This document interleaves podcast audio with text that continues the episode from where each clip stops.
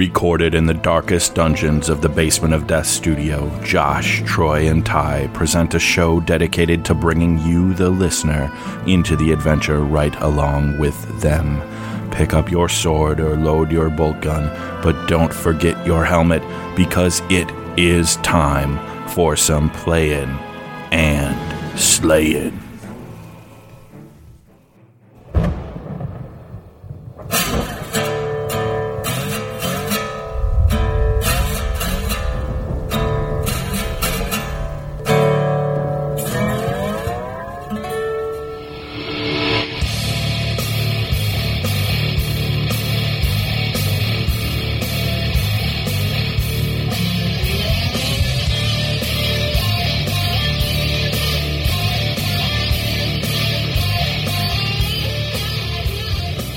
Live from the BOD studios, it is Playin' and Slayin'.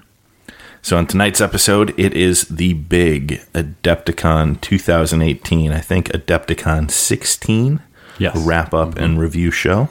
We will spend the majority of the episode talking about what we've been playing, buying, and hobbying at Adepticon. Yep. Because we haven't done anything else in No. the weeks up to it. No, and uh, post Adepticon, I've definitely taken just a total detox period this week.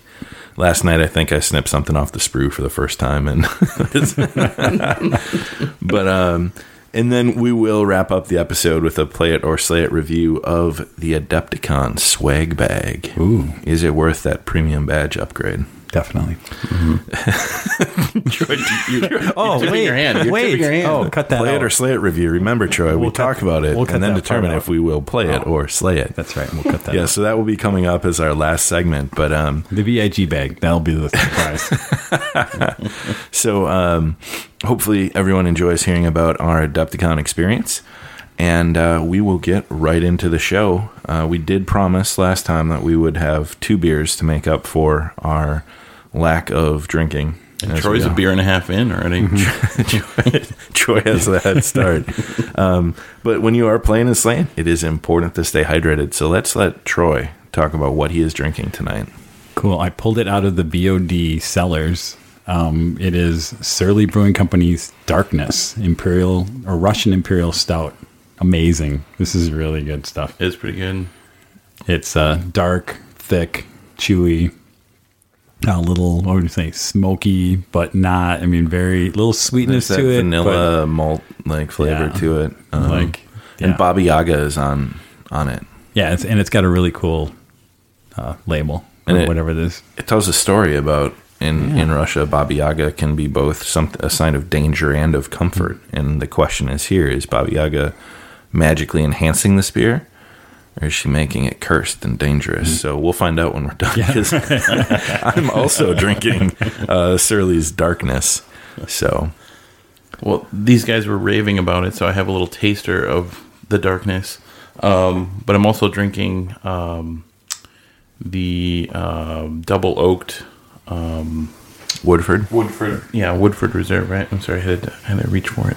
Uh, yeah, Woodford Reserve double oaked. Uh, I bought special for this episode because we had to, you know, get a couple drinks in here. So Yeah, definitely. um, I, I do want to real quick cover what uh, what I purchased. I, I made my first trip to Total Wine, the new liquor store that opened up by my place before Adepticon. Mm-hmm.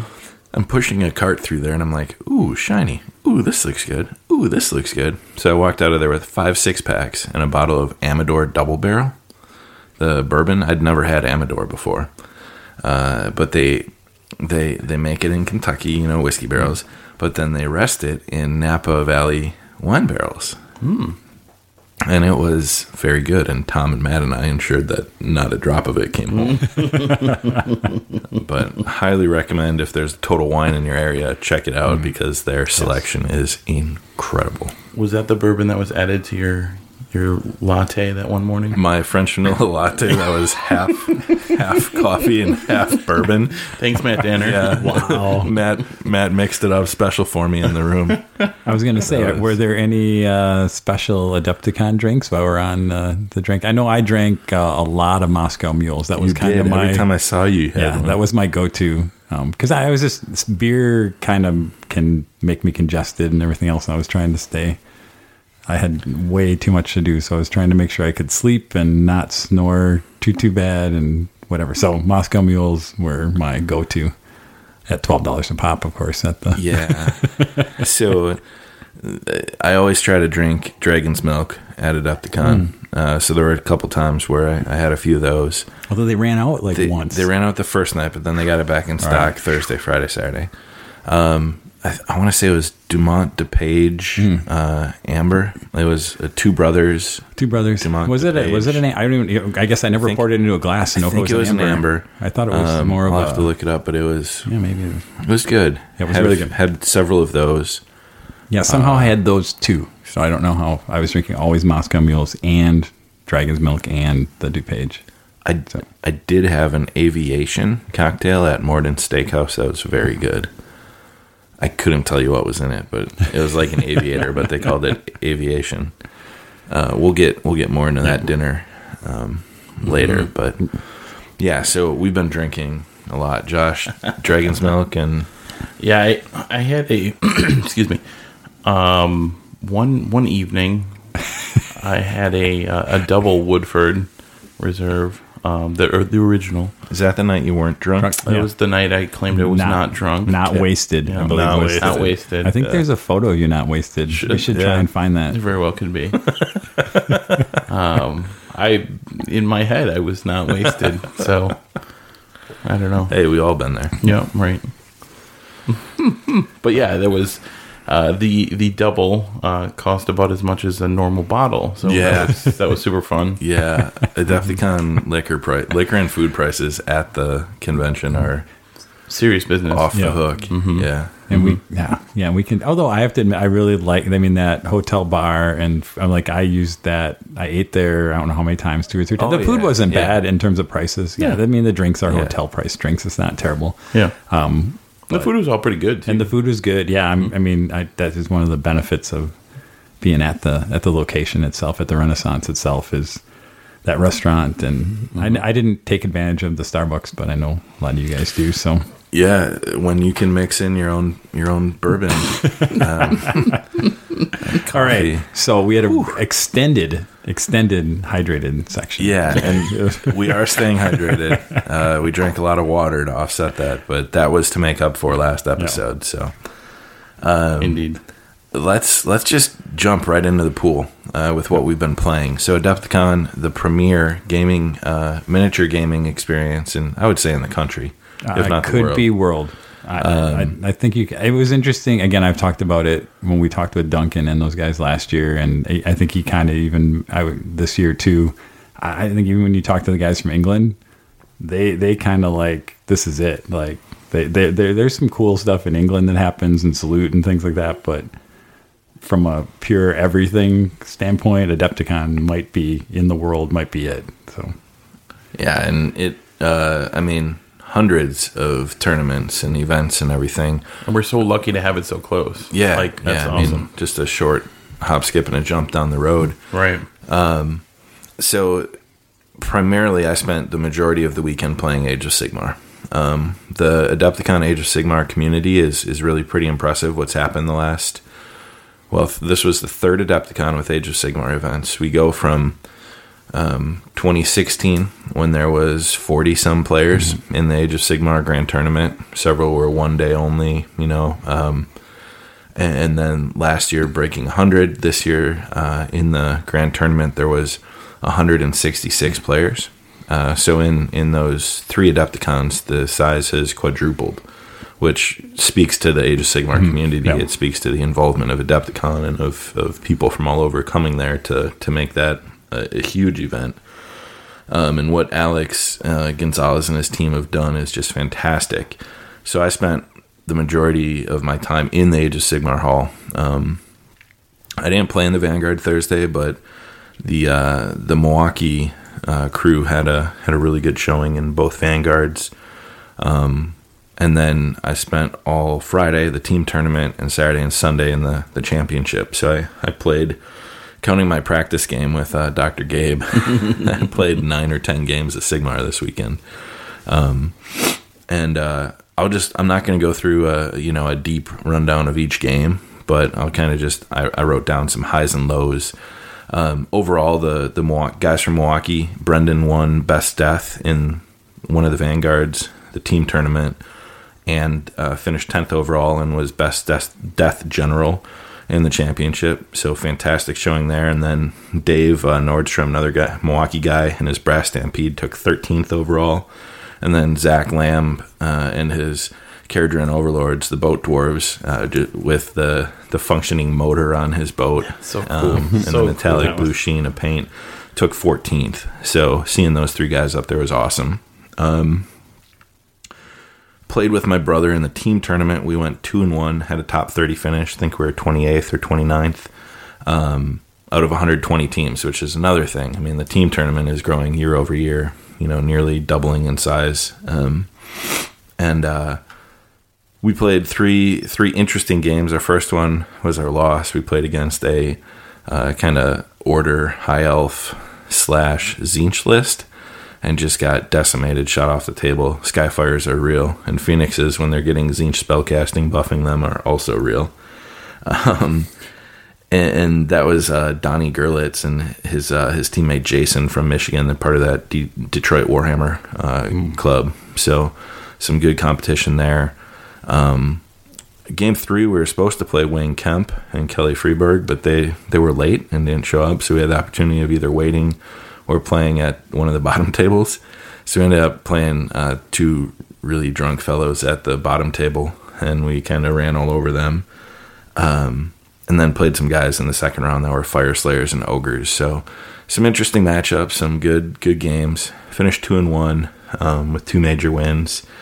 Uh, Tom and his Maw Crusher. Um, he, he, we would try to strategize every game, but as my brother said, is destruction doesn't follow uh, battle plans, and when a Maw Crusher has to charge, it has to charge. So he went balls to the wall. We were talking about being conservative and being in good position.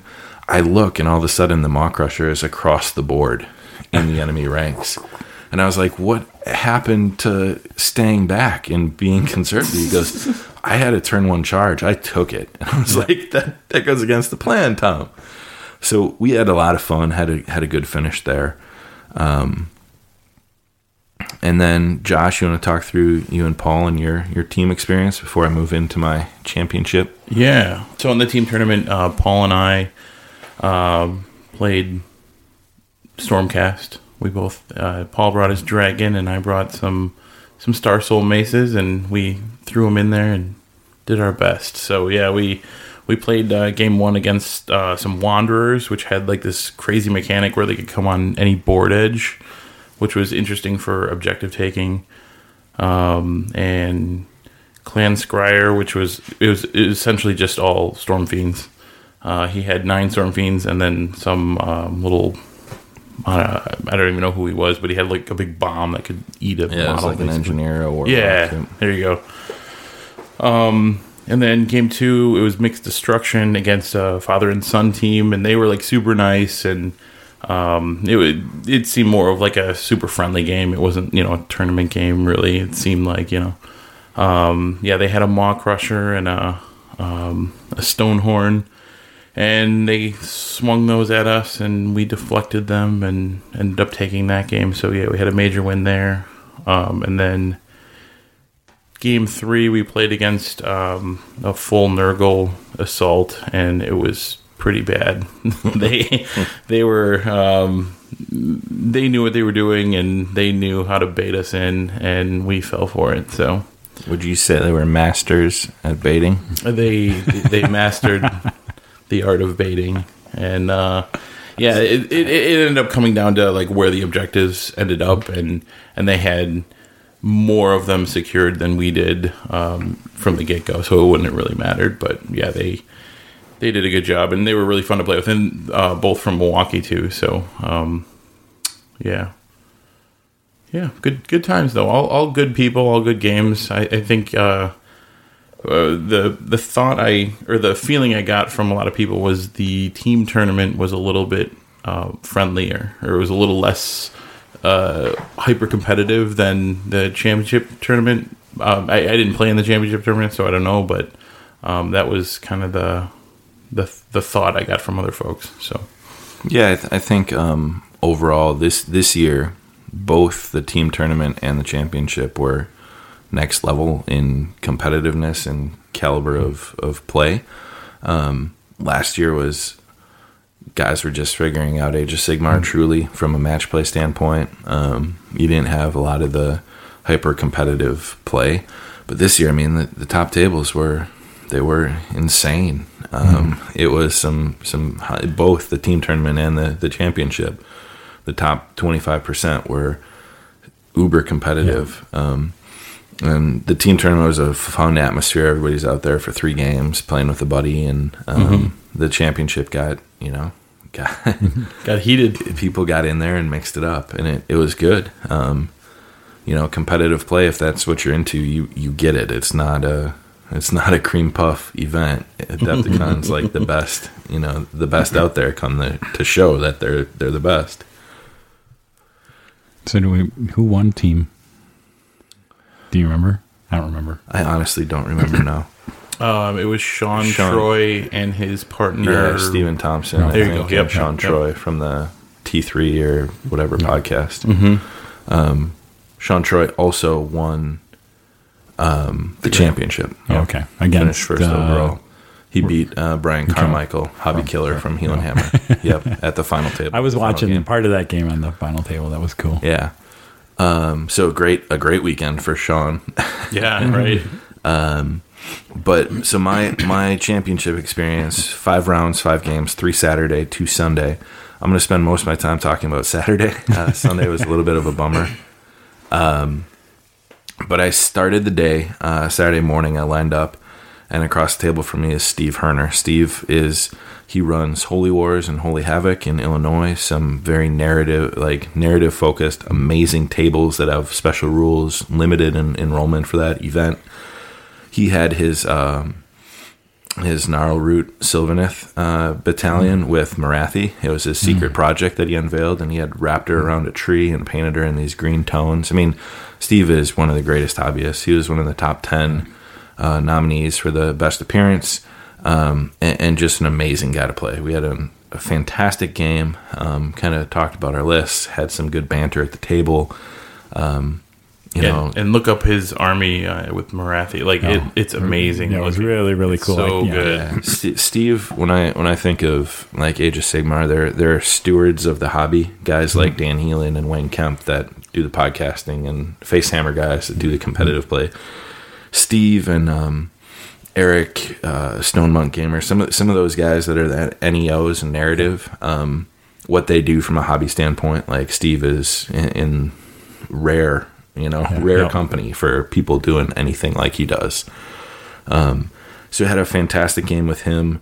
It was hard fought. It was it was fun, uh, and I, I ended up squeaking out the major win, max point. So I, I quickly then moved up from table fifty to table uh, twenty four um, or twenty five. I, I played so. I get to that table and I'm up against Ricky Addington from Forge the Narrative. Um, That was kinda fun. I heard him and I saw Ricky and I'm like, Ricky, uh, love what you do with Forge Narrative. So fun to listen to you.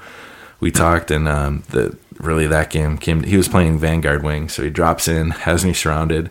In turn two, I'm like, I am in trouble. This is going to be rough. And then Arkhan uh, gets Curse of Years off. I roll my 10 dice, three sixes, fives, fours, threes, twos. I, I nail it. I stick the Curse of Years. yeah. And and Ty, and you led with that that that supposed statement about how this only happens two percent or one point. What is your what is your line? I think it's 2.7% of the time. he, he thinks it's two point seven percent, but somehow it happens The- like the every point- other time. I Yeah, don't know. Yeah, right, yeah. I think that's fifty. I don't know. Every other time is 50. 2.7, yeah, it's 2.7 about right. either way. He like 50%. softens you up and then he just Well, stabs you in the five, heart. five rounds running Arkhan. That was the only time it went off in the championship. and Ricky Ricky looks at me and he goes, That's still "So-" 20. He goes, "So-" and he's got that southern accent, so Yeah. it's it's kind of hard to like.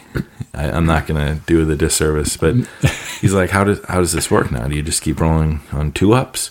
I said, "No, that's the unit." And it was his 30 liberators, like the linchpin of his Vanguard Yeah. wing. And I hand the book over. I let him read the spell, and he goes, "I'm not sure." And I said, "Let's go talk. Let's go talk to one of the judges, just so hmm. that we can get an impartial third hmm. party, because I don't, I don't want to feel bad here. Yep. Like this is huge." Yeah. So we go talk to Dave Whitetek, who is volunteering Oh, from. Garage Hammer. and Dave explains the spell, and he goes, So then if he gets to two up and he gets it, and Ricky goes, He got it. Dave goes, Well, that's the the unit. So back to the table, Ricky picks up his 30 Liberators in turn two. Um, and I got to give him credit, man. He. Um, he stuck it out, played a good game, came down to the final turns. I mean, he Yeah, he still threw got back everything he had it, right? into He it, yeah. and it was close. I mean, because he he did damage when that Vanguard wing hit me.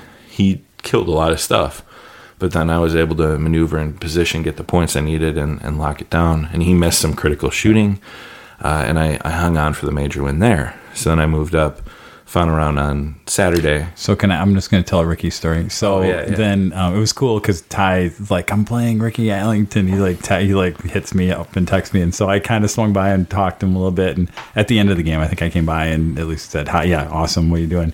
Uh, and then later we'll get we're over playing Aetherium, and he must have crushed his third round because he was done like two hours earlier, an hour and a half.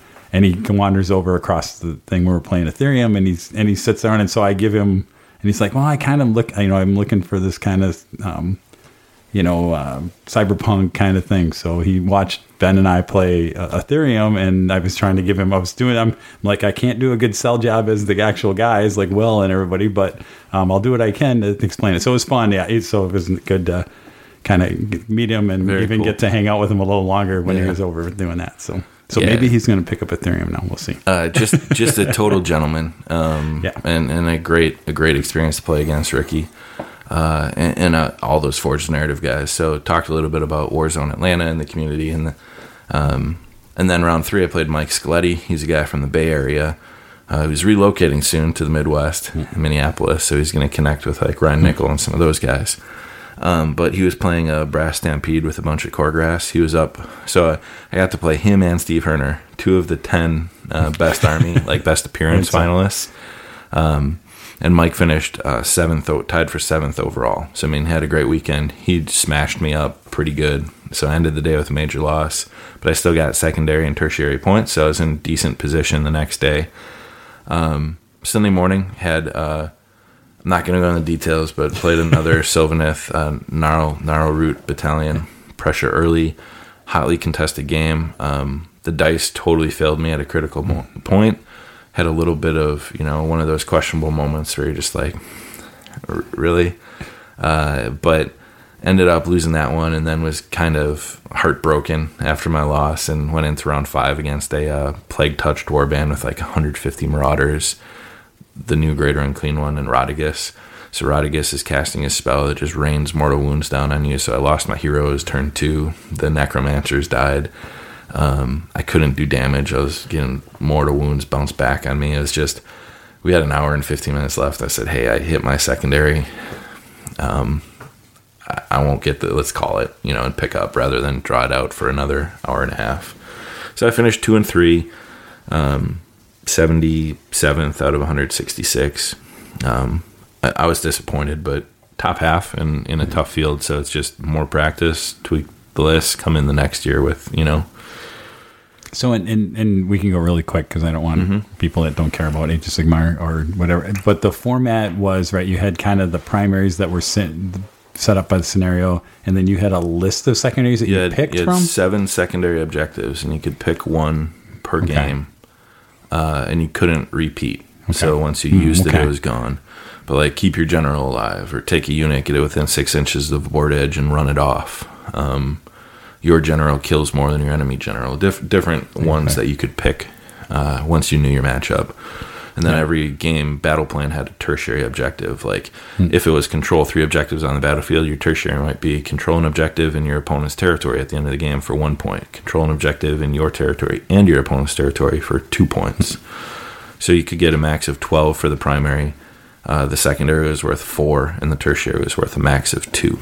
And the primaries were similar or exactly out of the book? or Uh, almost exactly out the of book, the book with some slight deployment or um, randomness added Okay. that was slightly different, but um, very close to General's Handbook. Cool. so yeah, that was that was the championship. It was it was fun. Um, I went from very high moments to very low moments, uh, but it was it was a good tournament. Once again, super, expertly run by Alex. Um, cool seeing the Milwaukee contingent. The guys from Milwaukee had a, a big showing.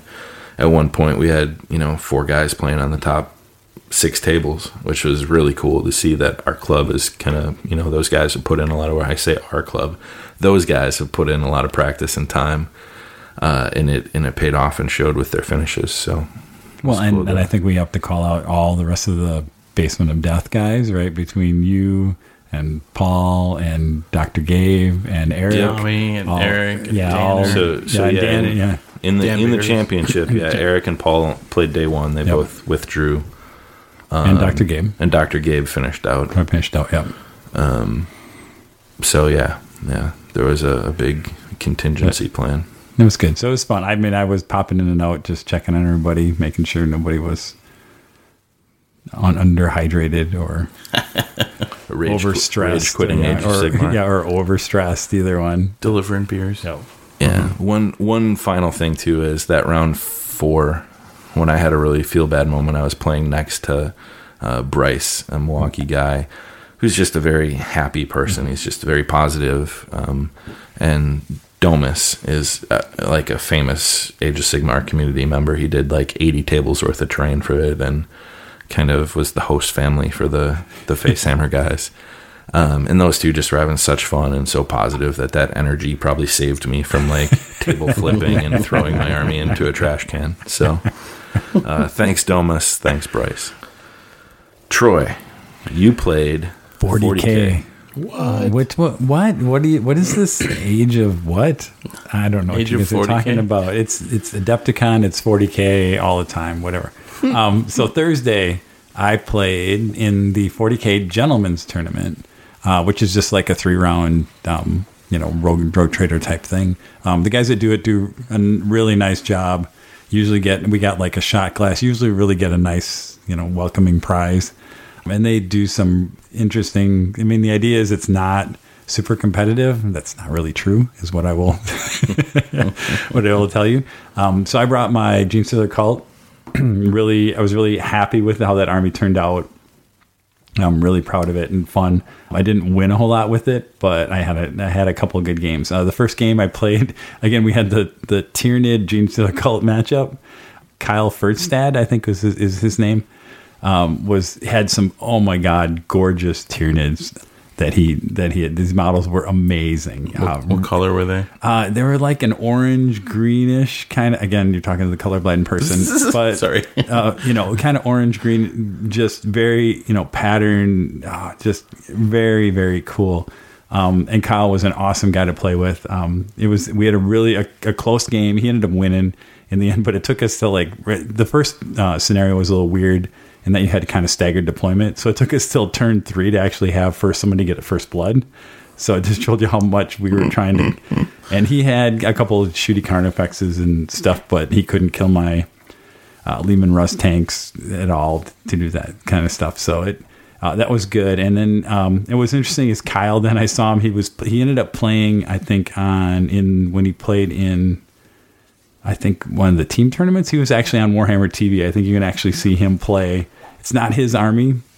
He's actually on one of the Twitch streams for Warhammer TV um, later on, like Saturday, a weekend that you can get to. So, Nice. uh, really cool guy. Ran into him later in the hotel. It was it was a really fun. Again, that's all I'm looking for is a fun, semi-competitive in the game kind of thing, uh, which was unlike my second game. Um, so the second game that was the the game of like, you know, my opponent shot for like an hour on the first turn. He had an army that I guess was a thousand suns. I didn't recognize it as Thousand Suns until after he told me because it really wasn't. It was minimally, you know, minimally painted. So I don't want to, you know, brag on it too. He was an awesome, really good guy. He ended up winning, surprisingly. Um, I'm making air quotes. Um, surprisingly, won best War Master in the end because he just, he basically was one of those ones where this was a very a super competitive list in a non-competitive tournament.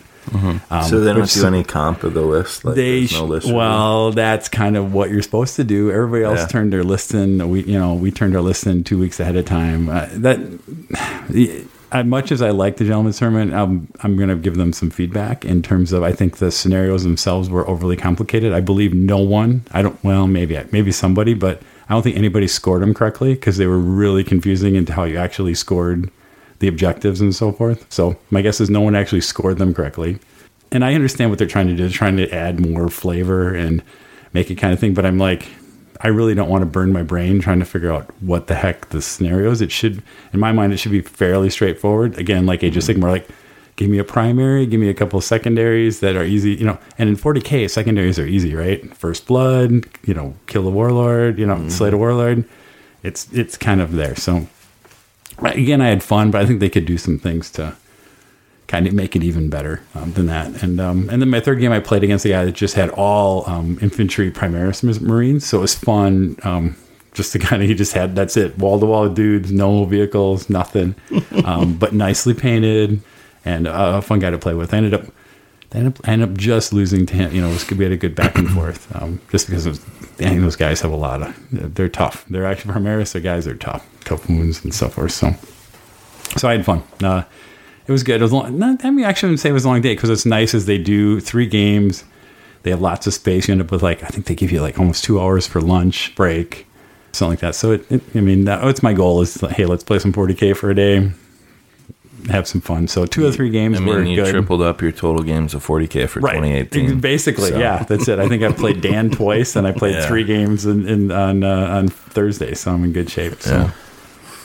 So that was my, uh, and again, I was really, I was really proud when we did do the paint job. I wish, I don't know, I was going to try and figure out what the actual, where I ended, I have no idea where I ended up in the final scoring because I didn't actually win, win any games. So I'm sure it's not very hard, but I'd be interested to see like, what is my paint score? Because I was really proud to put that army out for display, and, and I had a lot of good people. Again, it was fun. People walking by, like I never see Genestealer color. Right? No, you just didn't. Nobody plays that army because it's not super strong at the moment. But um, it was fun, and uh, I was proud of it. So that's Cool. half the battle. Yeah, Yeah. it looked great. Yeah, I mean that that was the thing that was pretty cool. What you turned out and like Tom's army and just Gabe stuff, like, and then all of the armies across the board. Um, there's some really cool hobby at you know that that goes into those depth Adepticon armies. Seeing the full the full layouts Yep. and some of the displays is just crazy. Then um, you also you talked a I little talked bit a little bit about that about Aetherium. That um, Can you yeah. describe the the Ramix invasion event, like how that went? Yeah, so I ended up. So Ben and I played, uh, and then John played too. He ended up playing another guy. So uh, and I played the Rezex. Rezex. I played Rezex. Ben had the Ramix. Took me about a turn or kind of get back into the. Oh yeah, I remember all the and to kind of get Ben. He also hadn't played in a while, so just to walk through the stuff. Um, but that was a blast. It was fun. I was actually. I think I was winning because I kind of jumped and took off his took his pylon really quick. The diver guy. The, it was interesting, like the Ramix guys. There's there's some interesting How they stuff they can- corrupt nodes. yeah, and play around the with. corruption. So the whole goal on that one was to clean the corruption off. So I was able to use some of my um, like my segmented units to just use all their their action points or CP to knock out the the corruption. So I made a pretty good push pretty early on it. Although there were some a couple guys of John or Ben's that were surprising because they were tough. Like you hit them and they're like, "What? What?" They hit me and they move and they whatever. So it, it was good. It was a good learning experience. It was fun. I was going to talk about in hobby how I was going to try and bring my own own guys there, but um, I did not paint them. So You had a few I- things that was a going will. on. That was a will fail. I, I owe Will something for for failing that. So So I guess we'll dive right into the hobby segment. I know we talked about the prior episodes, kind of our road to Adepticon. So we'll kind of wrap up what we got done. the end of the Uh, road. yeah, the end of the road. and it's it's not the destination; it's the journey. Sure. Uh, Is it? I hated think my. it- I, think hated it's the my journey. destination. I think it's Yeah. when you're done. Like there was a lot. That was fun. like the last week, literally the Monday, Tuesday coming up to Adepticon, as we were all like brushes down. Like, So I was. am I really done? No, I'm kind of done. No, I'm not done. I'm done except for those two models. Oh, I'm done. I'm done except I broke my spear off my guy. Yes. I, so I was I was up to the wire. Wednesday morning I was finishing painting before I packed the car to leave. Because as I was putting my army away at two thirty in the morning Tuesday, when I had finished everything, I snapped the lance off, and I Oh. could not get it back on with glue. Uh. So I ended up having to take it off even lower down, like at the hand, and I found a Stormcast like Palladors javelin that was almost the right length, and I put that on. I painted it unprimed, and I just painted it, and then glued it on, Conversion points. which I clearly clearly missed because I couldn't tell the judge. Uh, but uh, yeah, it, display board got done like three in the morning Wednesday. Army got done though. I some good pictures of it. I'm still not happy because my paint score wasn't where I wanted it. But uh, I, there's a few things I can touch up and keep going. But I like how my board came together. The I li- that display did. board was really really cool. So we'll man, put some. We'll, I'll try and get some pictures um, as we get this up. Either probably both on the Playing and Slaying Facebook page uh, and basementofdeath.com. We'll link to some of the pictures of all the different, whether it's tie plane and the GT or Space Hulk, whatever. We'll we'll have a bunch of pictures. So, and I think yeah, there's there's a bunch out there already, but we'll get some more. Yeah, yeah, definitely. Some some friends of the show have you know Facebook galleries and other stuff. Um, Eric, I was pretty blown away. He uh, he photojournalist style like took 108 pictures or something Yeah. of his experience at Adepticon. So I think was that Eric's first uh, first Adepticon, right? It was, yeah. yeah. Yeah. So he he did it all. Yeah. I mean, there was he took pictures of everything, which was pretty cool. And we and I guess we shouldn't short it. Is that we did have a couple of people and um, Matt and Eric both played in the Shadespire um, Yeah, Grand Clash. yeah. Was it The Grand, Grand Clash? Clash. That was Yep, called? Grand um, Clash. on Thursday night. Yeah, yeah, and uh, Matt was finishing his deck list at three in the morning the night before, after flying in at midnight and having several drinks. And I brought the the new cards because he hadn't seen those, so he mixed in some of the new cards to his deck. Won his first two games, lost his last two, but um, had a great time. And, and he said, I don't know where there's a good point to talk about it, but Matt goes to a lot of gaming conventions. I mean, he works in the industry, does a, a ton of shows. He said, This is the most fun I've had at a show. Like Adepticon as as a convention and as a show is doing it right. And he basically said, said I'm not missing a year. I will be here every year that you're here. That's awesome. So Yeah. Just a, a good experience all around. Um, I know Troy kind of talked through. Did any zombie side hobby get, get end up getting done? Yeah, I did um, a, a bunch more crates and boxes and stuff because I didn't have enough. Uh, I wanted instead of like the little X, I wanted like crates and boxes as the objective markers. So um, I, I had a very sparse few the first go around at Nexus. So I did a whole bunch of those. Um, I had to do a bunch of walls, and I touched up a few of the tiles as well because they got chipped and nicked up, you know, in transit. So yeah, a whole bunch of touch up there. I didn't get uh, any dudes painted because Troy had them already. So, um, but yeah, there was a a, a, a big rush. Yeah, like uh, Sunday night, Monday to to kind of get those things done. So yeah, but yeah, I think it ended up turning out pretty good. So looked good on the table. Yeah. It Excellent. Was, it was really good. Yeah, we and- we all made it. I mean, We all that was made it. The, Yes. the thing. We didn't think everyone would, but nobody dropped out because they couldn't get it painted. And I did uh, the last um, last thing I did was to figure out. I'm like, oh, I should. I had an idea for my display board. Basically, I stole tiles off the Space Hulk board, and but I needed a frame, and it was funny. I spent a half hour in Hobby Lobby looking, and like I couldn't find exact. I knew what size I had. Couldn't need it. Um, I go back to the basement of death, and I go to the archives, and I'm like, look. Why did I even go? Because there's a frame right here that I had that I had bought. So I was able to take a. I just basically took a frame, got some cardstock, and that made my base. And then I had these the room tiles. Basically, is what I used as the base for uh, my my display board, and then put the cult on top of it. And it, again, it ended up looking. And then I took some more of the terrain, kind of the a, sector mechanicus terrain, and Yeah. used that. And It looked great. and that, so I, again, I was really happy. And that was kind of the last last thing that I had to figure out. Besides, like a dozen, whatever we were doing until two a.m. The one I think I did the last twelve um, cultists. That was the last thing to get done. So That, that'd be the one thing that I wish I would have done more or better. Um, I, I kind of just piggybacked off of Paul's display board. I wish I would have done my own board. So There's always next year. there you go. So we'll kind of we won't do a full review of the vendor hall, uh, but we can talk a little bit about buying. yeah, I actually didn't. I didn't spend a whole lot of time in there. I think I, I made a couple passes on Saturday and a couple on Sunday, but I actually didn't buy a whole lot of stuff. What what did you buy?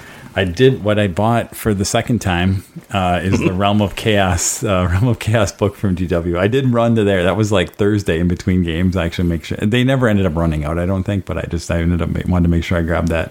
Um, so that's the old original Rogue Trader, you know, Realm of Chaos hardcover book.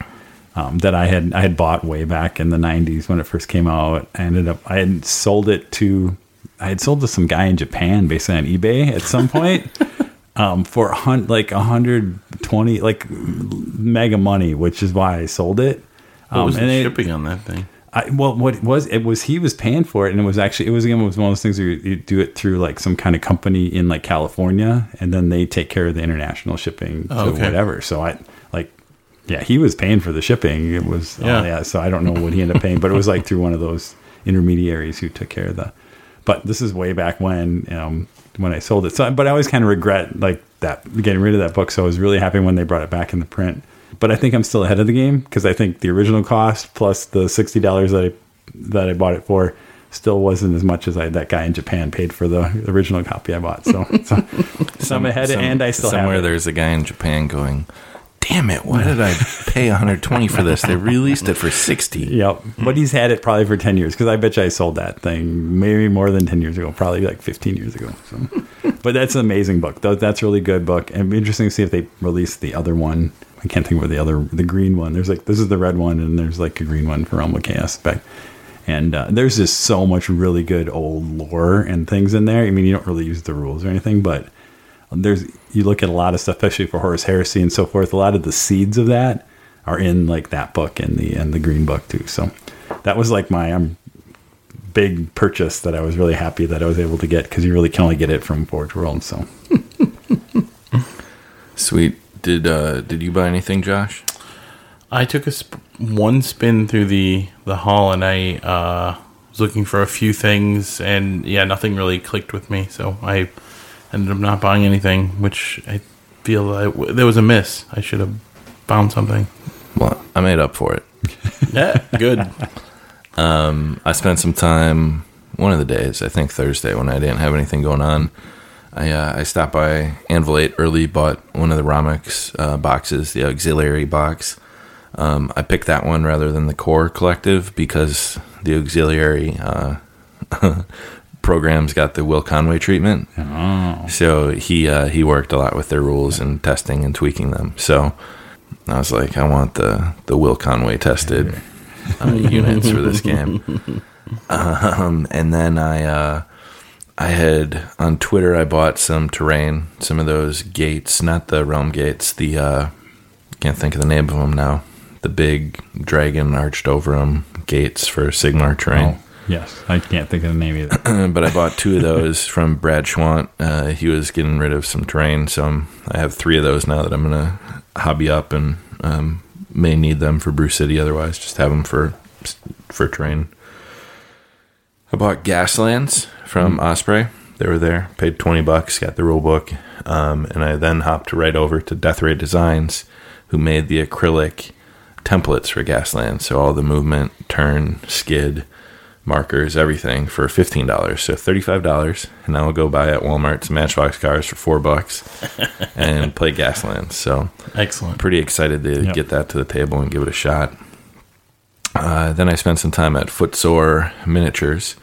Um, Will went in early and bought me the rule book and the Age of Vikings for the player boards for Saga. second edition Saga um, from Footsore Miniatures.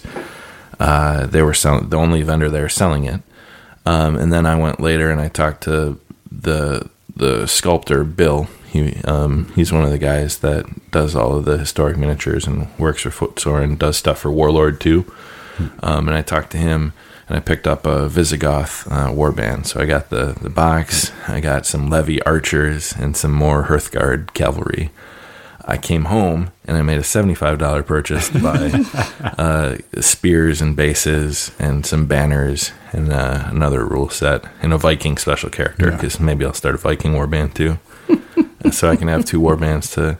Well, I'm- so Saga. Now that I think about it, every day I look at that three by three forest board Oh, that Brian yeah. made oh, years Oh, ago. yeah. how great would that be for a Yep. Saga game? Mm-hmm. Yeah, I just got it. Well, the problem is they sold out of the Saga version two like Thursday, right? It was yeah, yeah. it was gone. So otherwise, I would have probably bought that rule. So I I just need to go look online and see if I can get a hold of You can. The- it's out there. yeah the, the second edition Foot, and then Footsore Miniatures yeah, it. and then spend on, on the interwebs. spend so you sixty nine dollars on You can get a warband for under hundred bucks. yeah Yeah, you just got to go on, on the line.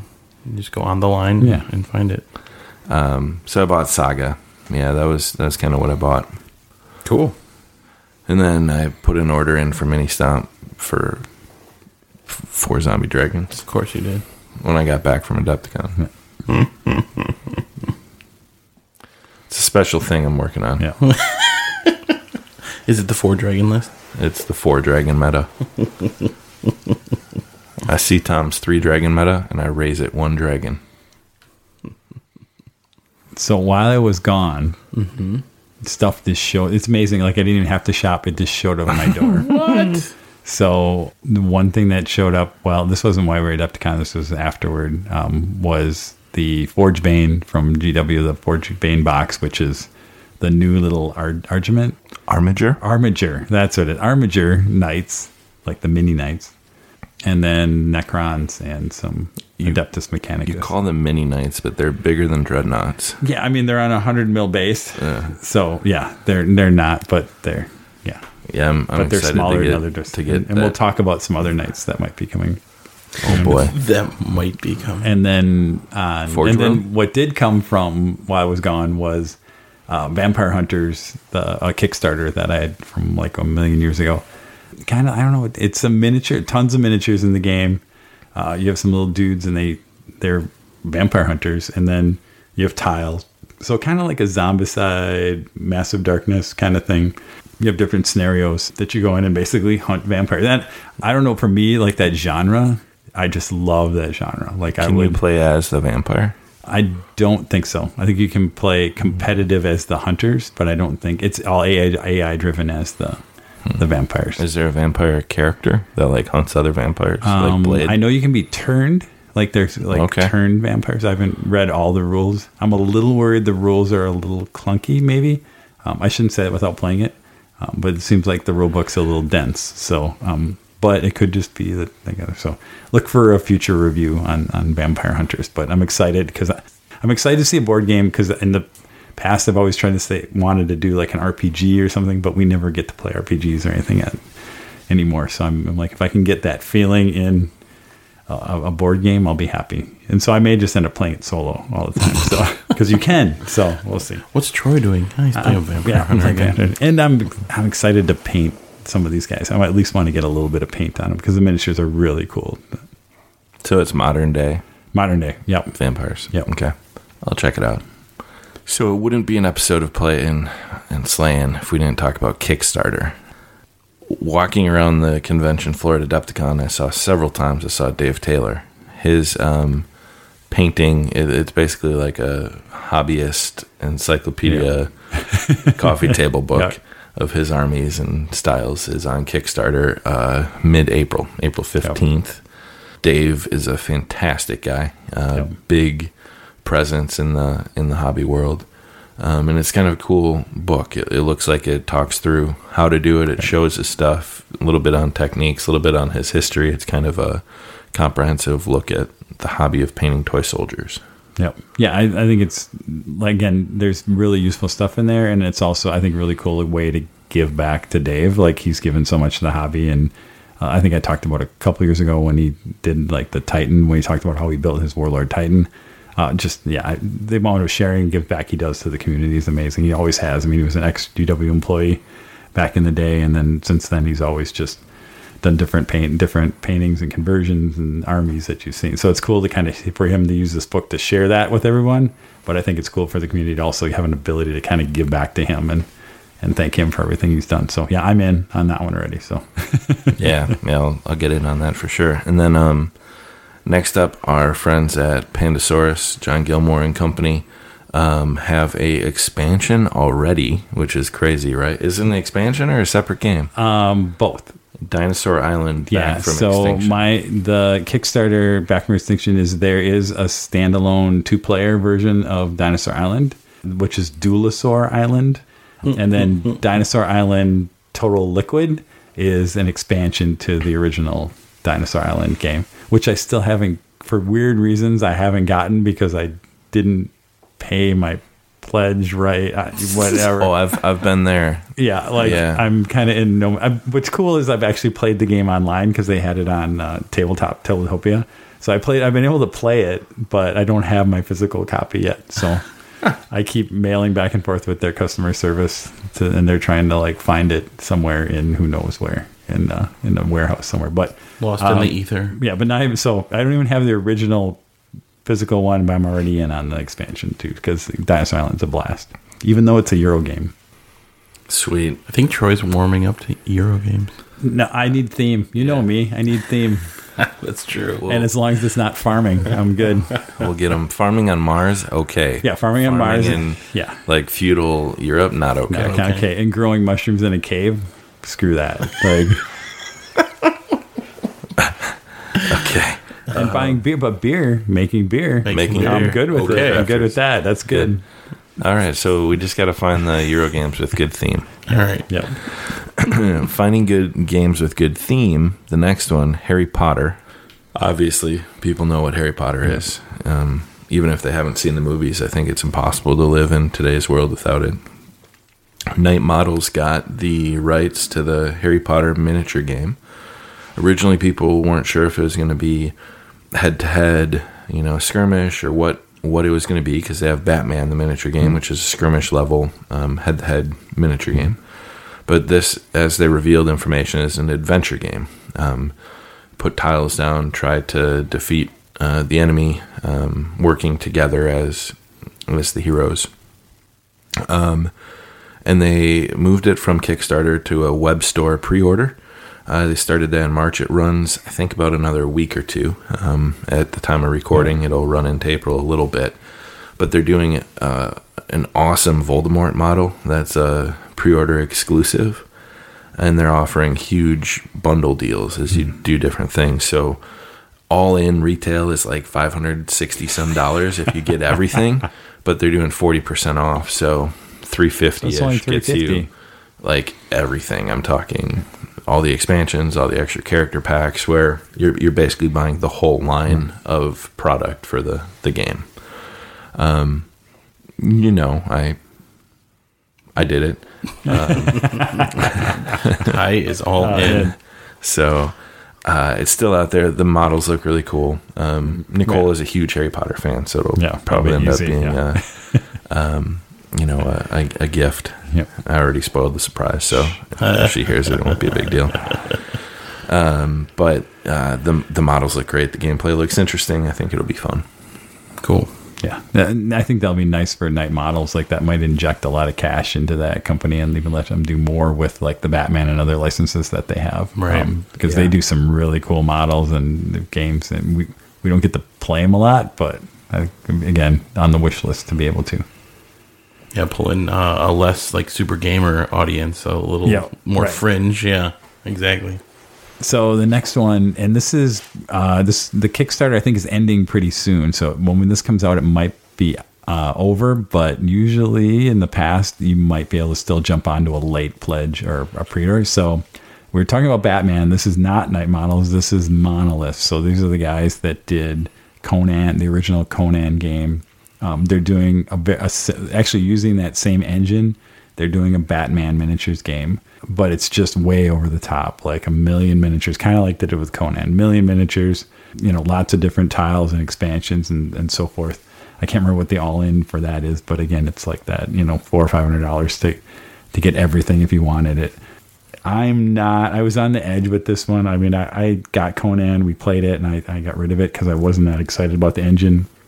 That's a little bit what's got me on the fence here. So I, I don't know that I'm going to jump in on Batman. But it, again, if you like Batman and I, you can't go wrong with the number of miniatures and the, the tiles and everything else like that. So just want to make people aware something that you might want to jump in on. And again, they're only kickstarting this. I think Monolith figured out with Conan that they can't they can't get the price point right in retail um, because of the the production. The production so, quality is so high. Like, in, if they were really charging you and then double, you know, if you're marking it up for retail, you know, this would be a you know three hundred dollar box Maybe a game. Kingdom Yeah. Death Monster. Right. It, Yeah. It, it's something like that. So they realize they have to go direct and they have to do it um, Kickstarter only or direct. So so that's all, that is the other part. Like if you're going to get it, you kind of have to decide you're going to get it. It's not going to be in retail, which you hate because you know you're you have to make choices. Yeah, But especially if you're on the fence Yeah. about it. Yeah.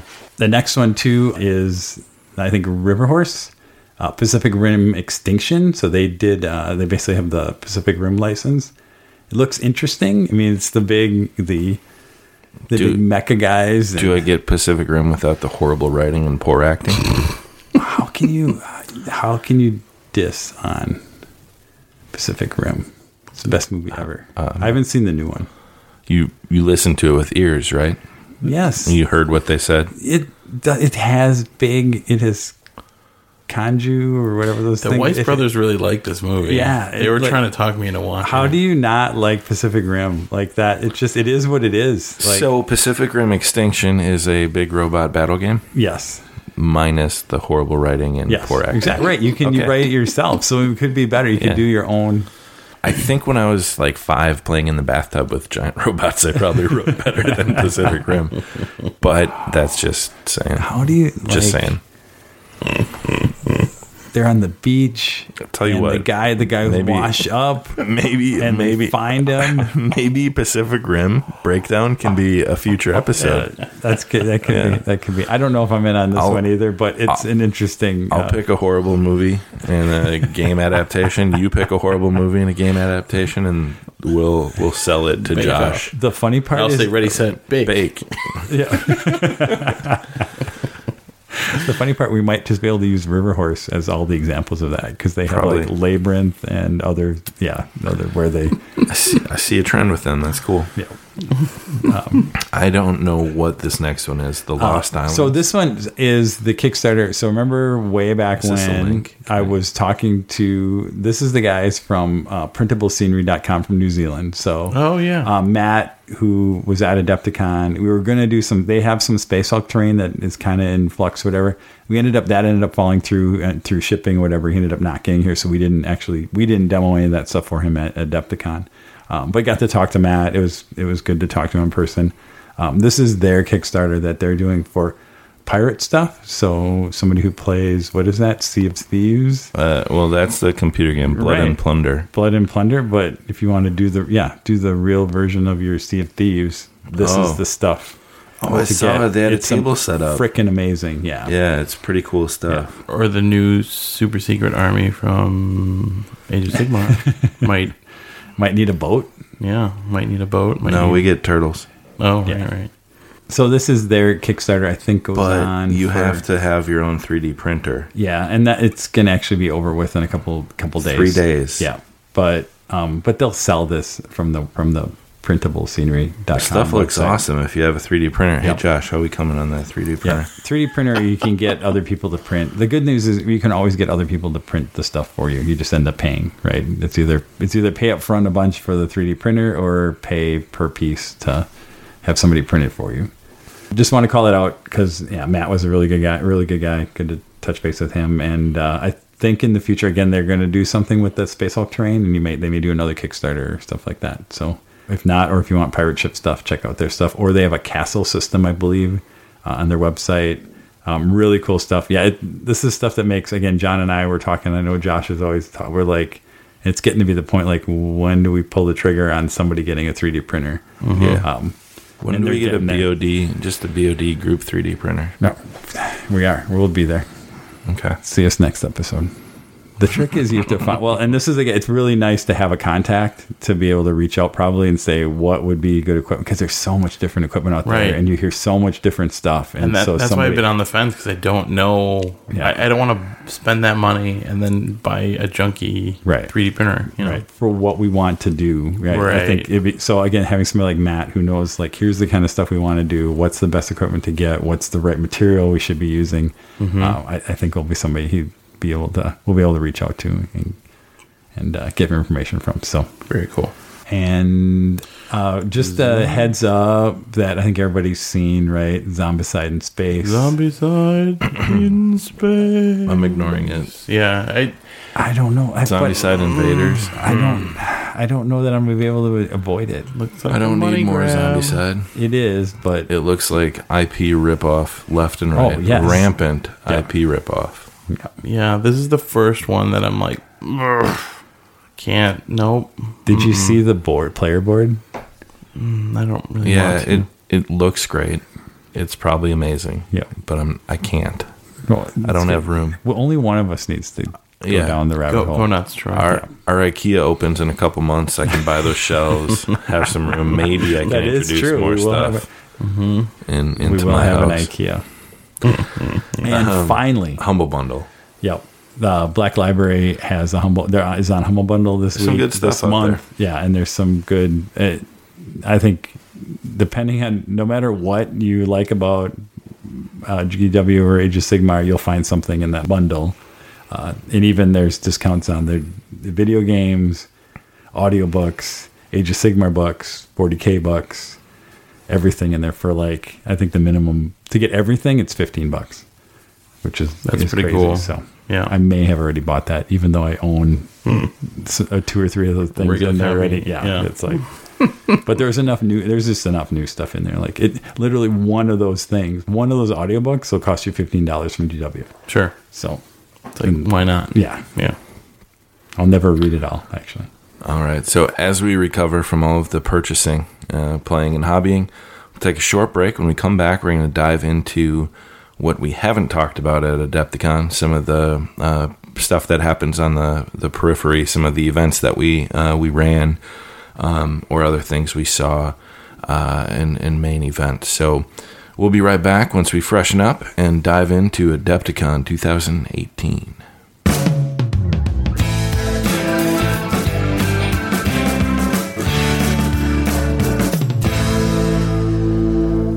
Welcome back. We are refreshed and ready to talk about Adepticon 2018, the other stuff.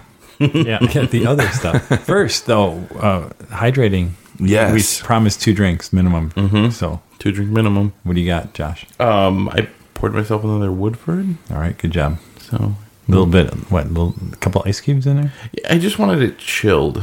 So I yeah put a couple ice cubes in it. I usually don't. Cool. I'm doing uh, Central Waters uh, Stout because winter's over, so I have to clean out all my winter beers. It's the Brewer's Reserve. Yeah, really good. This is more not as good as the, um, It's a malt beverage The aged used oak bourbon barrels.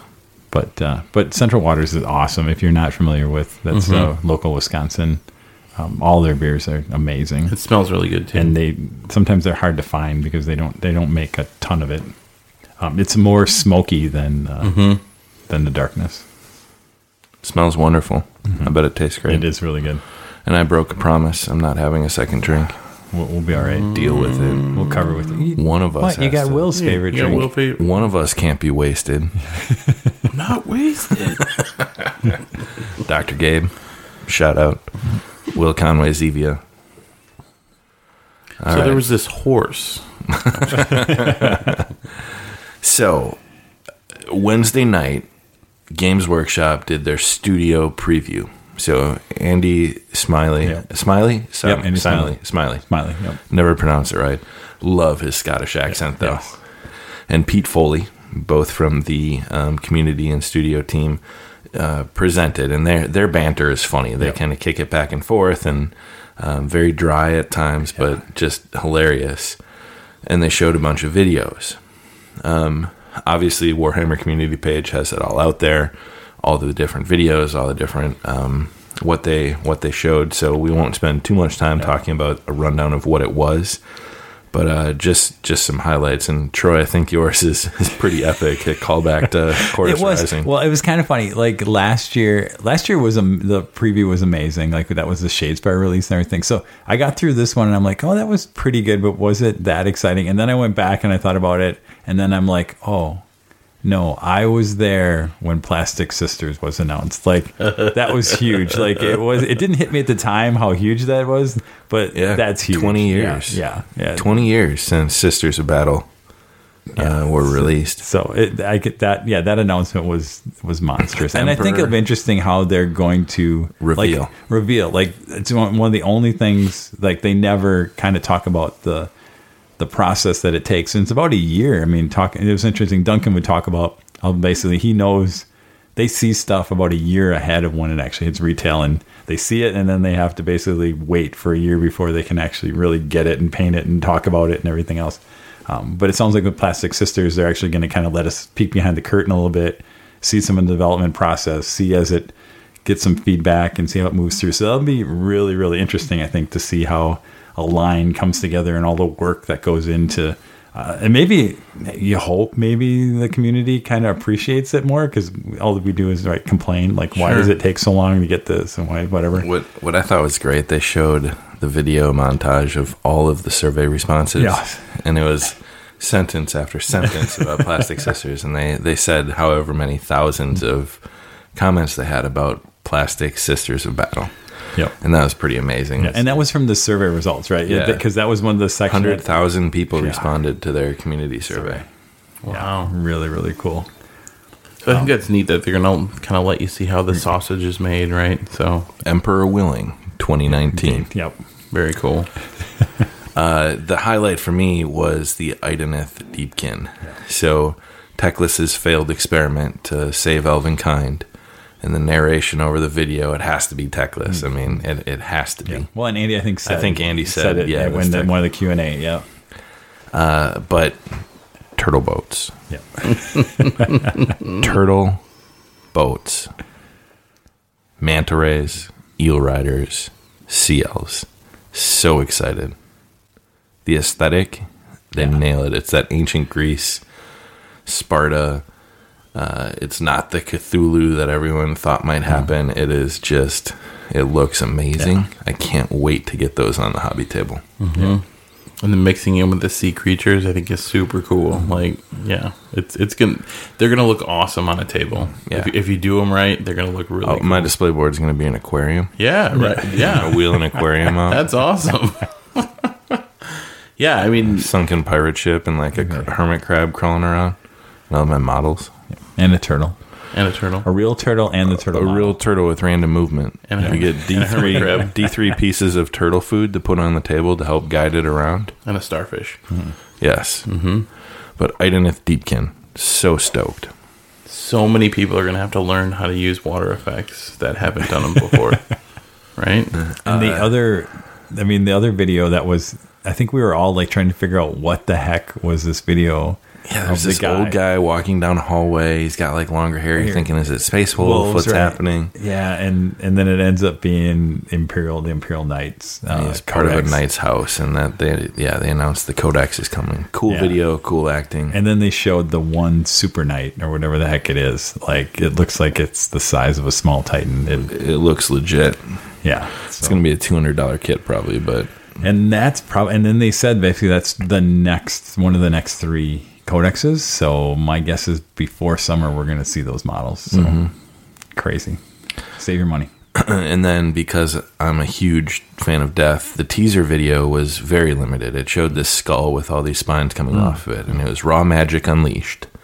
And then it was Nagash is getting reinforcements, and it looked. This is speculation. It looked like Night Nighthaunt may not be the Forgotten faction. Looks like it was intentional that Night Nighthaunt was left out of Oh, the Legion of Nagash stuff. I saw some spirit wisps. I saw some.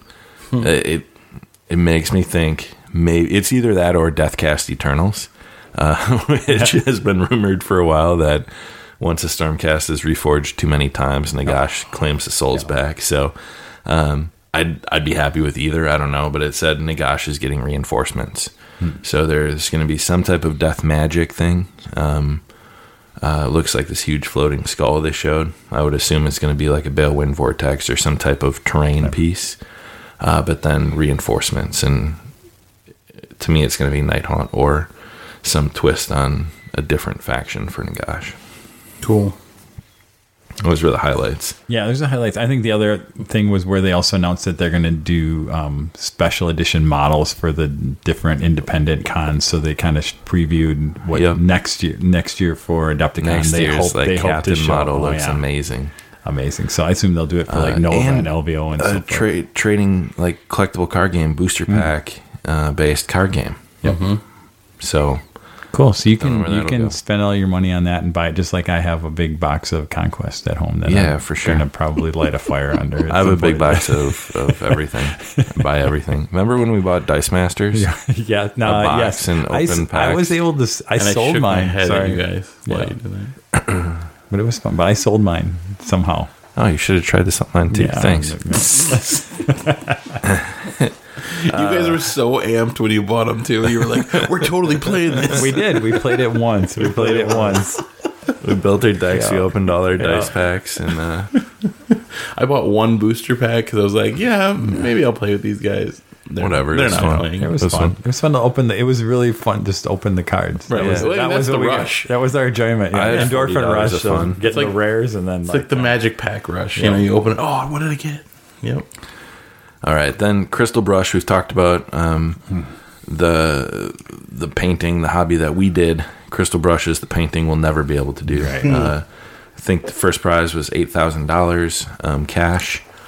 Uh, dioramas, individual models, the the miniature busts. Um, the winner, the top one, was the name of the wind, right? No, it was the four apocalypse. Yeah. oh the the apocalypse. Yeah. the- so what the was interesting is the dioramas all took top One, two, overall three. one, two, three in the overall also. And yeah, and they're amazing. So yeah, the four horsemen of the apocalypse, amazing. Go on, Yeah. yeah. cool mini or not, and look for crystal So brush. cool. So Um, cool. yeah, and then it was cool. Name of the wind, a name of the wind diorama took second. and it's the moment where Uh, you got Auri, um, I think on, on kind of it must be like on the rooftop, and he's playing and Kvothe Kvothe is uh, playing the, playing the lute. his loot for for Auri, and again, just super cool. Hopefully, I haven't seen. I assume somebody showed Pat that, but um, Pat Rothfuss, the author, um, I assume he's seen it in some form. I and then uh, the third one is like uh, Pharaoh's Curse, um, which has a pharaoh and and some guys fighting. So pretty cool. Part and of it's again, like turning the dust. Yeah. it looks super cool. Yeah. Um, I, and then it was funny. I just happened to today um, to throw out the the one I had seen was the fantasy one.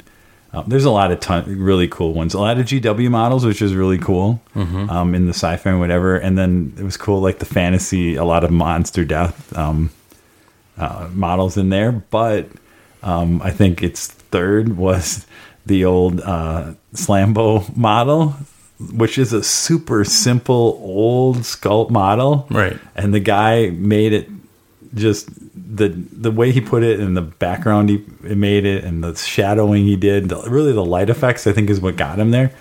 Because it was really cool how he took. I mean, that model is super simple, not super detailed Super old school. super old school, Yeah. pretty static pose, and uh, and to really turn that into a third place, uh, you know, crystal brush model is pretty Pretty amazing. crazy. Yeah. it- Did I see a bunch of uh, knights?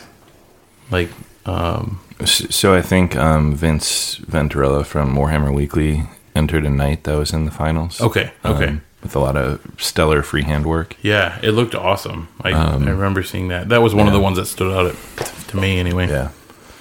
Just uh, some really good stuff. Crystal Brush. It's all up on the website. Um, fantastic. I mean, to see what people can do with with these miniatures is insane. It's like next level, like super next level craziness. there was a Mortarion, but yours is almost as good. Speaking of next It's level, like I wouldn't, I wouldn't. Dan Dan crushed it. I got to see Dan and talk to him for a little bit. Got his new business cards. Um, th- thanks for the reminder. So he has his Twitch now too, Blood Art Studios. He hit um, the subscribers needed to be like uh, whatever they call that first level where you're actually like Making able money. to get people subscribing to you. Cool. Um, painting. So Blood Art Studios. Uh, I think it's like Death Company 22 on Twitch or something like that. I'll I'll put it in the show I'll look notes and we'll for get sure. in there. Yeah, I'll make a note. Um, but I got to connect with Dan, see him, his team tournament. They were like um, Catachans and Tyranids, and it was like a base had been overrun in the jungles. And there's a short story they based it on. Uh, the community pa- guys took like a picture with them because they were all wearing like you know a bunch of guys with beer bellies and stuff, but they were wearing like cutoffs and open open vests with no shirts, like jungle fighters. Uh, it was pretty cool. So it was fun to catch up with Dan. But yeah, he he nailed my Mortarion. I can't wait to get that Yeah. Death Guard army Yeah. on the table. I, I did give you some more Death Guard too. Uh, you did. Thank you. That was that was my prize for the gentleman's tournament.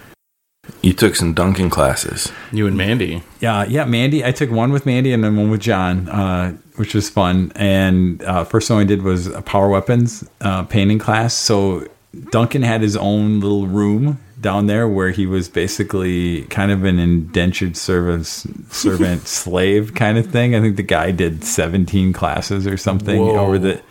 Yeah, I I don't. Hopefully he renegotiates his contract or something. like he, That's a lot. that's a lot of class. Dunk, Duncan, if you need help, send us Yeah. an email Yeah, it, at info at basementofdeath.com.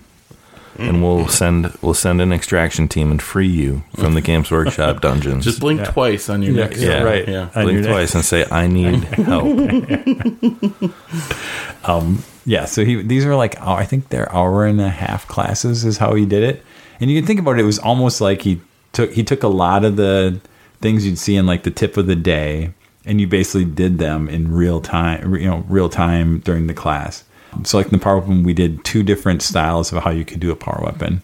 One was just kind of a, more of a simple wash with an edge highlight, and then the other one was like the quartered, where you kind of you know uh, alternate the the light dark side basically on quarters of the blade using different kind of multiple um, glazes and to to create that that effect really it, again having and we sat it was funny mandy and i sat in the front it was a little different funny if you sat in the front row there was only two rows so it was only like 12 people in the class all we everything was awesome um, but even if you could sit in the front row it was really cool because then you you were you know as far as I'm away from you guys right now, away from Duncan, and he can you know show you and walk around. You were the nerds in the front row. Uh, with Mandy, I sat in the front row. yeah, for and she took two classes. She took one on Friday and and then the one went on with me on Saturday. So I think she had fun. I think she had a blast with it, uh, and it was good. And and Duncan was is Duncan, um, you know, showing you stuff and then asking some questions and because he would use it time to ask questions too, like in terms of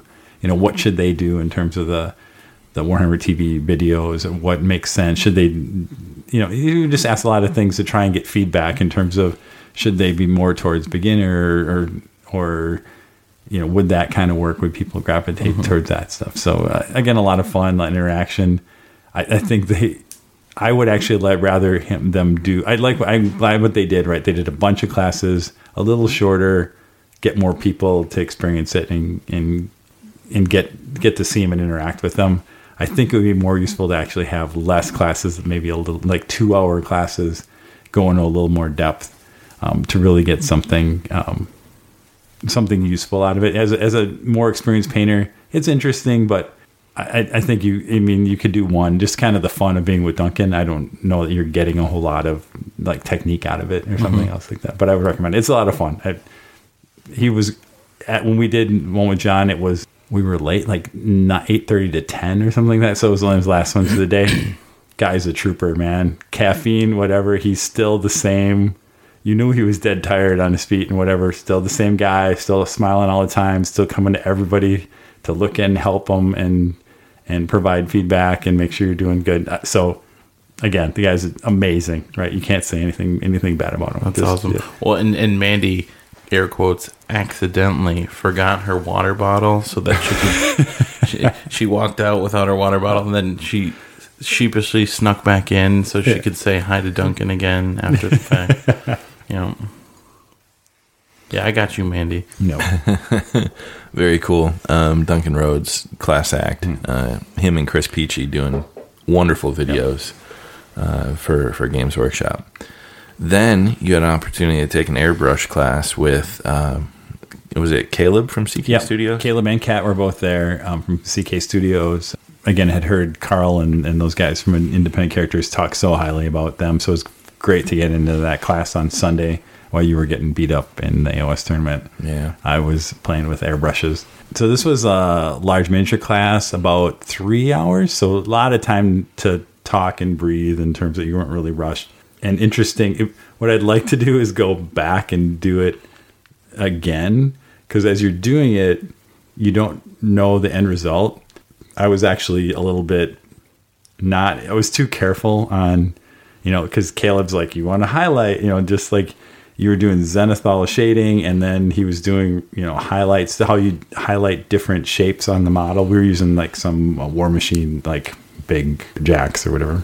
And then so you did like the highlight uh, or the regular base coat highlight kind of a shadow coat shadow which is interesting. I never thought about that like doing from the bottom you know opposite of the zenithal is actually take it from a shadow color and hit it from the bot actual opposite mm-hmm. from the bottom and then use a glaze to kind of go over that whole thing or what did he call it? I can't remember what he actually called it. Like it was like a glaze or a a filter basically then you bring that brings it all down and you get the really cool effect. Because when you're doing it you're like this highlight looks terrible because you're you know the contrast is so much but it's once you do that kind of sh- shade over top of it then it brings it all together and you're like oh i get it right? So it's kind of like when you're all done you're like oh i get it. I should actually been more you know i should have done more on this and more. I should actually should have went to the extremes which is what he's kind of showing you but you don't believe it right until you do it yourself. So um, and live was just kind of good reinforcement of you know airbrush techniques in terms of you know am i cleaning the brush right? The same things that they're doing. Am i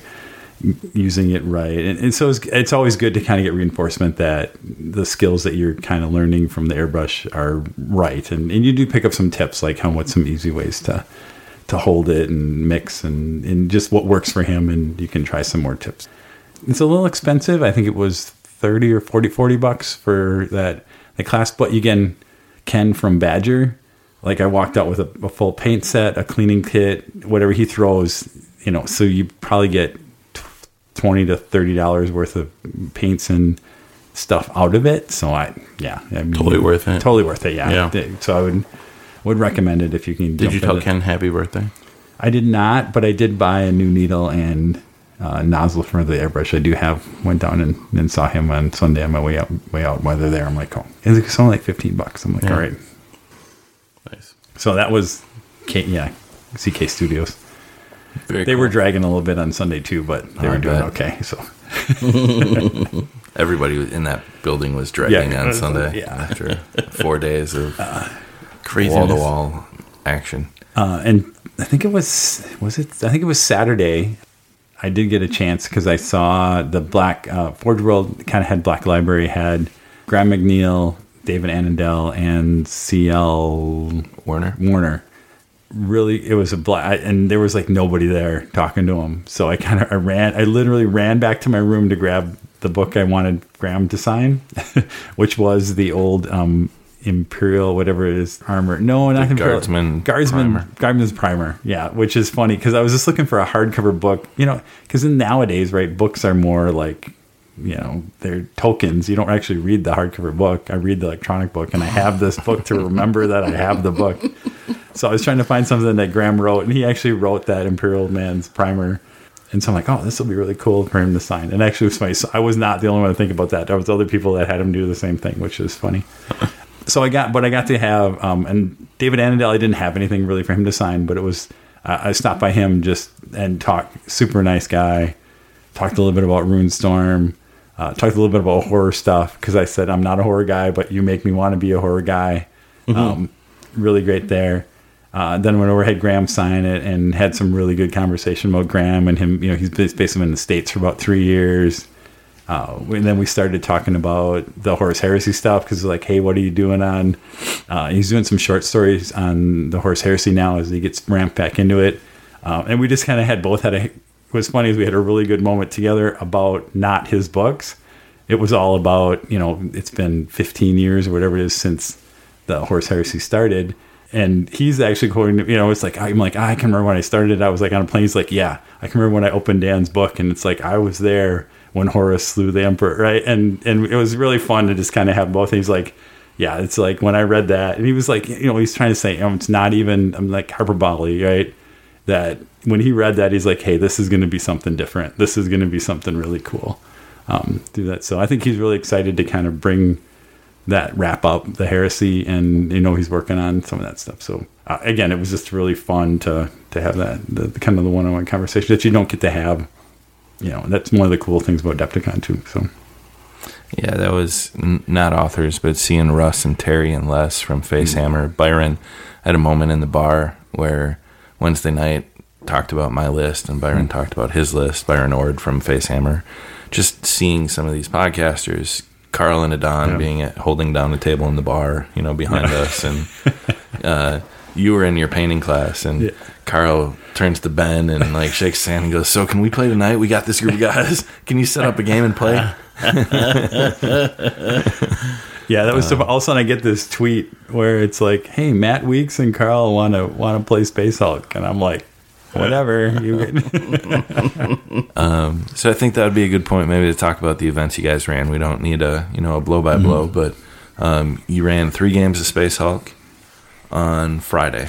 on Friday, yeah, uh, a little bit of marathon session, but um, actually didn't feel like it. It was a blast. We had, you know, three games. We set up the night before, which was really nice. So table was a little weird. We ended up having the table was kind of stuck against a wall, so we had one end where we couldn't quite walk around, but people dealt with it pretty easily. I was I was actually really worried about that. On Thursday, I'm like, ah, this is going to be a pain for people. I'm always more worried about things than I probably should be, but It was the short side of the table, so it wasn't that big a deal. it wasn't that right, it wasn't that big of a deal. Um, but still, I'm like really. Yeah. Um, so I hear you. little things I worry about. Trying to get that perfect player experience. so the Marines actually ended up winning all three games. On turn 14, the first and the second game. Third game, I actually thought they were going to lose. I'm like, ah, they're never going to make it. And they ended up doing it in 13 turns uh, to pull it off. Uh, it was great to have, again, Carl and Adon uh, and Jason Mullins, who's used to be from like the uh, Overlords podcast. I'm not sure what he's doing. Lives over in England, but I think originally from California, and that's how he knows Carl and those guys. Uh, so that was a really fun. Again, it's always fun to have those guys playing uh, and to kind of try and kill Carl. And uh, he always takes the Ultramarines and the and the chaplain. Uh, he was determined this time, and he pushed the chaplain to like, you know what, screw it. Chaplain's gonna. He's the he's the the powerhouse. I'm gonna make him do all the work, and stretched it out and and ran it through. So really good. Uh, I got to thank all the other guys. I mean, Ben and John, they're helping me out. Eric was hanging around the table. Uh, everybody, because it's it really helps when there's a couple extra people around just to to help coach and and make sure people are are, are able to understand the rules and and, and get through it. Uh, John and I also, because we run the the Genestealers, we're able to kind of make sure nobody's you know we're not crushing anybody uh, unless we intend to. Uh, Mu- must And we don't pull too many- and we don't must be really nice pull to bunches. play when the Weiss brothers aren't turning on hard mode. Trying to crush no, you. Right. uh, Yeah. Well, John does not have an off mode. Um, yeah, he, he doesn't go on easy mode. he does at not all. go on easy mode. Uh, yeah, Or even medium mode. it, it would be kind of funny because John, I'd be helping the players who were playing against John because John would do three people and I'd do the other one, and I'd have I was helping the guy playing against John on the end to make sure that he would make it. Because I'm like, John, what are you doing? He, he just doesn't. Was that the guy stuck in the elevator? Yes, yes. Uh, Josh. so, who- so Josh, um, I know he he's been he he made the comment. He's been listening to the show now. He talked about being helped through that elevator sequence. So it's cool to see a new guy. I think that was his first Adepticon. So reading his review on the Independent Characters uh, Facebook group, and then seeing his comments on our our Facebook. So um, that was really cool to to see after too. yeah. Yeah, and the feedback is is always great. And that's why we do it. I mean, that is I I shouldn't say I do it because I do it, and then it's really cool to get the feedback, and really glad that people have a fun time. And uh, I ha- had the husband of a wife who played like two years ago come and play. It, the amount of people who recur and who kind of get recommended to come and play, and then try and sneak into the So I, ideally, I mean, I feel bad when we only run. You know, we had 18 spots, and 18 spots, and 17 of the 18 ticketed spots were there, which is crazy. Even in years past, we usually don't do that well. It's usually four or five people. We usually Yeah. always get at least one person, but this year, first two sessions, we had everybody, uh, and then the, we had one one one person walk on that we were able to take off the wait list. So ideally, I'd try and find a way to do more, right? Uh, and maybe again, I can maybe I can work with Matt and the guys at Adepticon and figure out a way that we can either leave the table set up in some way or or create a, a space to maybe run it more over over different days or something else like that. Um, but I really liked actually the way we kind of packed it into one day. It gave me a little more space to do some other things and and play and not take up kind of two full days of the con. Uh, and really, we only cut off one game, and it actually made it easier because we were able to set up and set up the day before. And Yeah.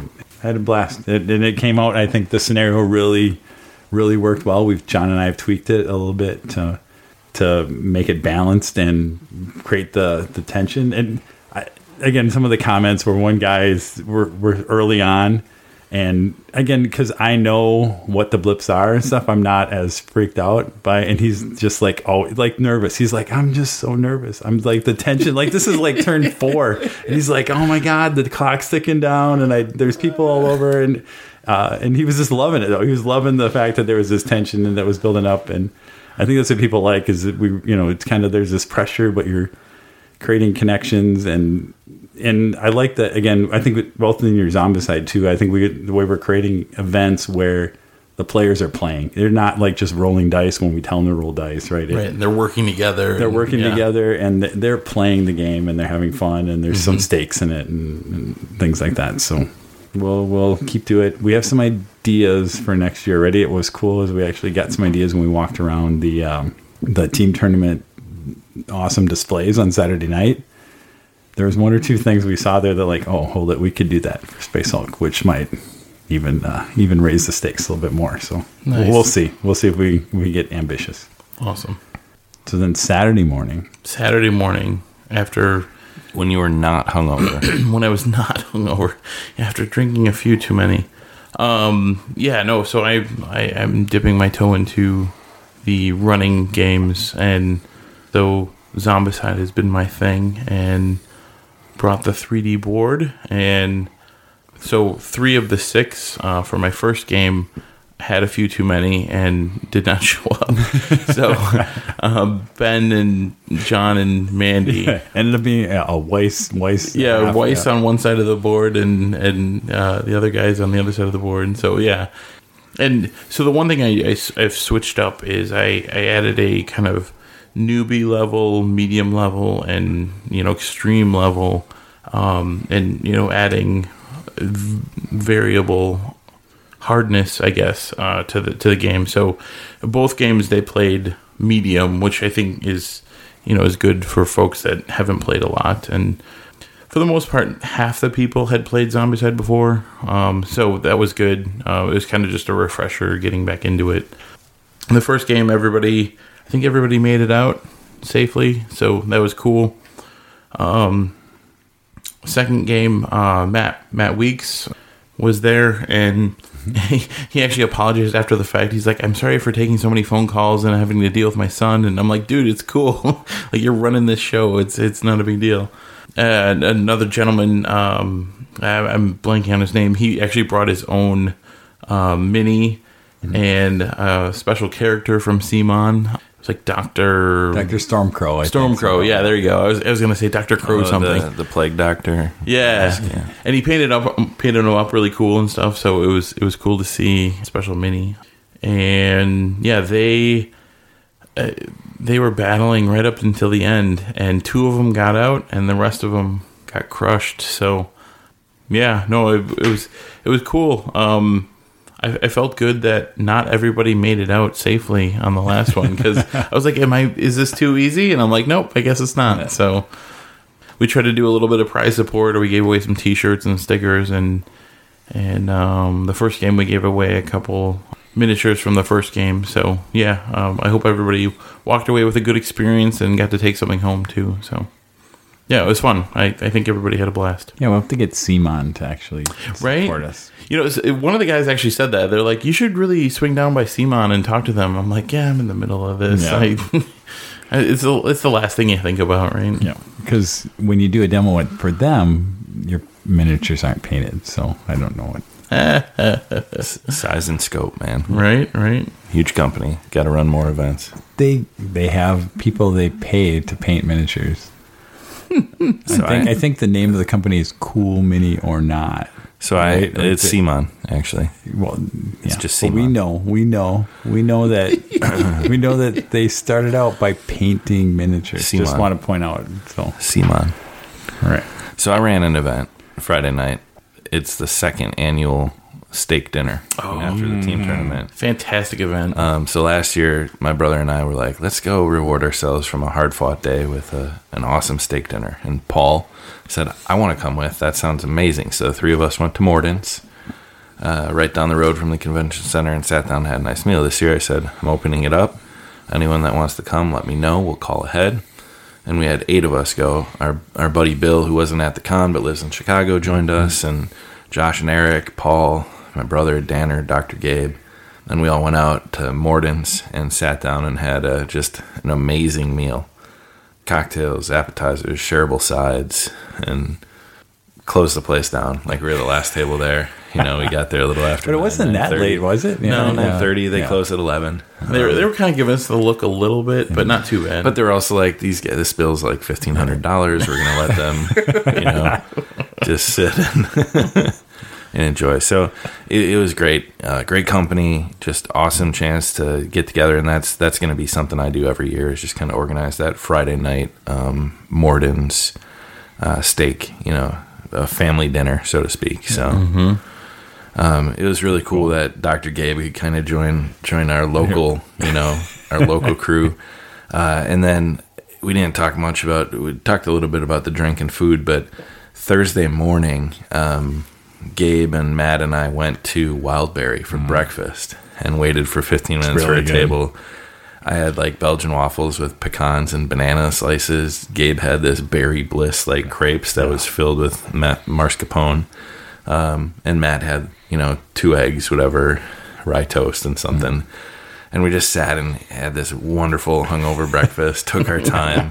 Got back to the con around eleven thirty, like so full and just happy and content. It was a great start to the the weekend. So it was uh, it was pretty good. Other than the hotel meals, and then Giordano's, we went and Oh, did our, yep. our annual trip for the, Normal the deep dish. Thursday, Thursday, I think. we Right.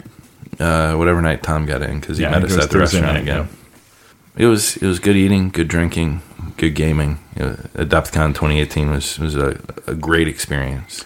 Yeah, and it was just really cool. Like as our group has grown, and every, and good to have people from our group come and you know like Eric was there, uh, and great to have you know Dr. Gabe there and Matt to fly in. Just I mean, I have some pictures of just the group that I'm just really. It makes me smile every time I see them because that yeah we get to play really cool games and we get to meet lots of cool people and and meeting these people that you only see once a year was really cool. Again, Carl and Don being able to kind of play the game with them. That's getting to be you know, really fun to just interact with those guys face to face for for three hours. Uh, it's really about the again about the people, the community. Again, like you talked about what Matt said, right? He's like the the different. Is it wargaming or whatever? That it, it's a little bit different spirit. It's very much a community very much everybody's in the same. These are our people, right? I think we mentioned at one point. Yeah, you're here and you're like. I'm among my people. Like, Yeah. you can find anybody there, and you're going to find something to talk about with them, whether it's miniature painting, some wargaming, some whether you're competitive, whatever. We're all there for the same thing, and it's so cool for that weekend to to just be immersed in that. They set the dates for 2019 and 2020. They put that Mm-hmm. out there.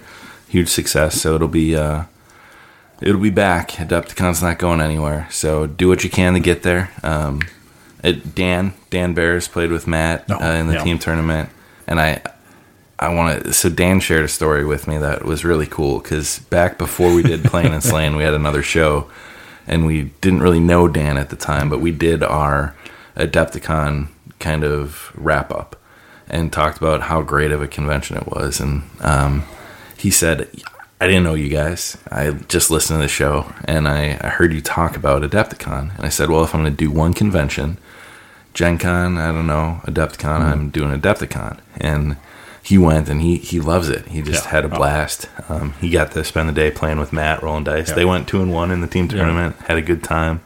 He got to, you know, hang out with Graham for a while and, and chat. So it was just cool seeing Dan's excitement and hearing that, you know, a big part of Dan enjoying Adepticon was, you know, one time he downloads a podcast and, and listens to a, a couple of Yahoos talk about their gaming convention experience. So that was, Yeah, it was cool. Yeah, was again, yeah, we don't want to. Yeah, I, I'm going to hang out with Dan all weekend. Yeah. Again, amazing. It was a blast. And again, I saw him talking to Duncan. Yeah, again, I think he and uh, same thing. I had an amazing. Dan was he grabbed me, gave me a T-shirt from their podcast, and just said, "Hey, this is because it's because of you guys that I that I know that I came that I come here." Yeah. and it's the yeah that really makes you feel cool, right? Yeah, the- that's excellent. Yeah, so we're we're gonna take a few minutes to wipe you know wipe the tears from our eyes as we, we reminisce about what was Adepticon and what will be Adepticon. When we come back, we're gonna do a play it or Slay It review of the Adepticon swag bag, the premium badge level, and then wrap up with some BOD news and events uh, upcoming. So hang in there. We'll be right back and bring it home with play it or slay it.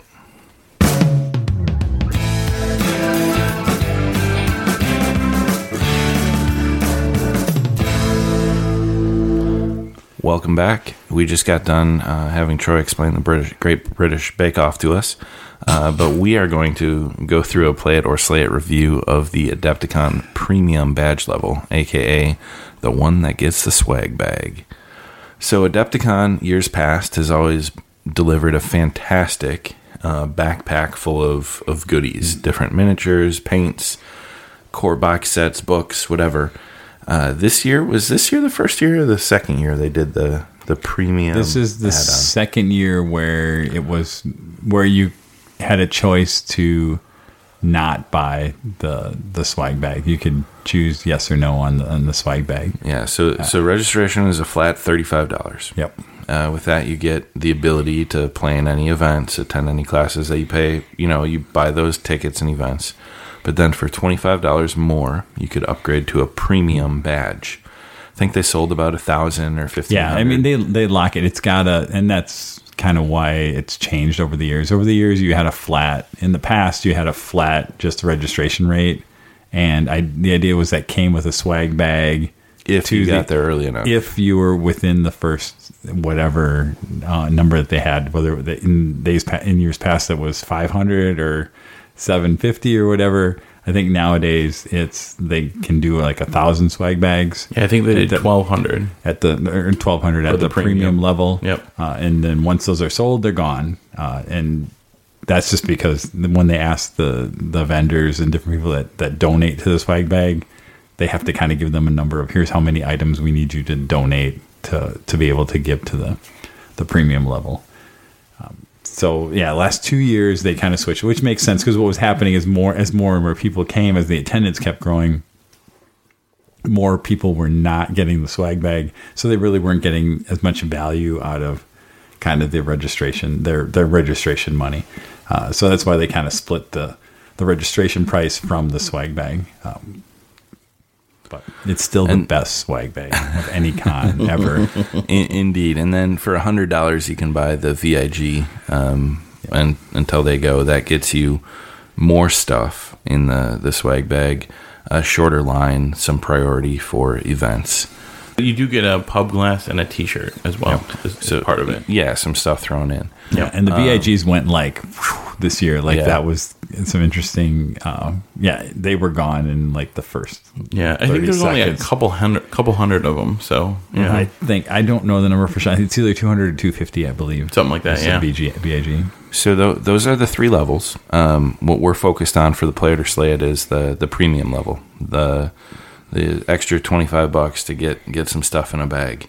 What I think would be best is to kind of go through the contents of the uh, the bag. So you start with one of those drawstring backpacks uh, with the Adepticon year and, and logo on it. Um, I use those to carry around rule books. You know, I, I use one for all my mage game stuff. Different, you know, they're they're neat gaming backpacks. They're those drawstring bags. So that in, in of itself probably worth twenty dollars you're going to buy one of those at the store 10 Right. 15 20 bucks Yep. then they they fill it so full of stuff that they also also then have to hand you stuff as you go through the line. So this year the registration process, you got your bag that had some little minis and paints, a couple books. Then you got handed a, a foam tray from Games Plus, uh, like pluck foam little tray, a starter set of Guild Ball kickoff, so the Brewers Guild and the Masons Guild, and then the Black Library 2018 calendar. So you had this armful of other stuff in the bag. Uh, and then we got an email on, I think, Saturday or Friday saying premium badge holders, Cool Mini or not, has delivered, you know, provided what their their thing was. And it was a Dark Age two player starter set with two of their factions for their miniature skirmish game called Dark Age or Dark Ages. Within the bag, there was a War Machine Hordes faction book. Um, there was a Warhammer 40,000 uh, novel, one of their novellas. It wasn't a full size novel, it, it was Roboute Guilliman. it's a full size novel. Well, it's, Close. It's, It's- about Roboute, so I mean. uh, then there was the number of miniatures from games that I wouldn't be able to tell you what they were. A little modern military guy, uh, Blood and Plunder. Wyrd throws in their mystery box, um, whatever's in there. I got like this weird puppet thing this year. Um, Oh, I didn't even open mine yet. I don't think. It's like a stitched up guy. Yeah, that's what I got too. A couple of coupons for different places. Stop by the booth, check this out. A brand of paint. Elric's Hobbies throws in bases this year. I got it's one of the bigger bases, like fifty, the fifty mil. What am I missing? Oh, Flames of War, uh, Desert Rats. Oh, that was really cool. Oh, Yeah. Flame of War source book. Yeah, Yep. There was I was a couple disappointed. stickers. Yeah, co- coasters and stickers. I was Yeah. like, come on, guys, don't throw this junk in here. um, I that night I dumped mine out on the bed and I just kind of threw a bunch out and I said, okay, here's what I'm gonna keep. There's a Gates of Antares sprue. Yep. which might make some terrain filler. But yeah, so it was it was a collection of things, some useful, some not. Um, some books that'll go on a shelf, some that'll get thrown away. But ultimately, total value. I mean, we're talking probably close to two hundred dollars when you throw in the Guild Ball stuff and the mm-hmm. Um, mm-hmm. Oh, there was a 40k Primaris guy. yeah Did the that. thirty year Yeah. anniversary Yeah. Premier Yeah. Sergeant, Very- which very is cool. Yeah, a cool a cool model. Yeah, I, I knew I was forgetting something. I was like, "What is it?" Uh, oh, and the calendar that you guys already I got. said- yeah, Black Library calendar. I gave mine to Eric. I was like, "You know what? Troy got me one." I think who did I give? I gave mine to Mandy. Yes, Nice. because So, um, so I mean, my my initial thought is it's some interesting things and a lot of filler that isn't really worthwhile. Mm-hmm. Definitely worth the twenty five dollars. So, from a a cost, you know, benefit analysis, it it hits. You get at least twenty five dollars. yeah, Right. Way more than yeah, this year. I was slightly disappointed we didn't get any Legion uh, miniatures. like yeah. the- That's only because you heard a late Stormtroopers you heard a late rumor yeah. that uh, that that could be possible. I I didn't think that was happening because I hadn't heard any kind of sniff of that from the Adepticon guys.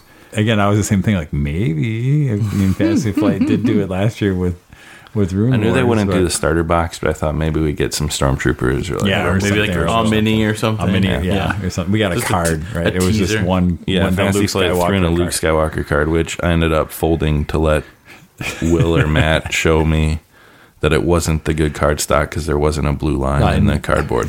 that happened at the bar. The magic doesn't like the magic cards. Yeah. I mean, some stuff I'll use, some that I definitely won't use. So the the practicality of it, I don't know. I was But I mean, they, I think that's the whole goal, right? Is it a lot of, like it, they're throwing a lot of stuff at everyone. Uh, some of it's going to stick, uh, and there's going to be two or three things that, as you maybe have, would have never got bought yourself or never even looked at, but because you got it given to you, you're actually going to like go to that booth and go, "Oh, this is a really cool counter. This is re-" like the Eldritch hobbies, right?" Like people we kind of know that they're awesome right Yeah. but if nobody know if like that could be the the tripping Like, point oh, right? these are sweet bases. these are sweet bases i'm gonna go Oh, they're in the check- hall. Let's go check 'em let's go check them out right and Yep. so it kind of creates that uh, hidden value maybe of it, right? Is that you find something really cool in there. But like you said, at, at face value, there's always more than what you're paying for that. Yeah. I mean, just the Guild Ball box, Yeah, right? I'll, is I'll be honest. than- Was I ever going to play Guild Ball before this? No, but now that I have two factions Yeah. and the rules, Yeah. maybe it'll hit the table and I'll. Yeah.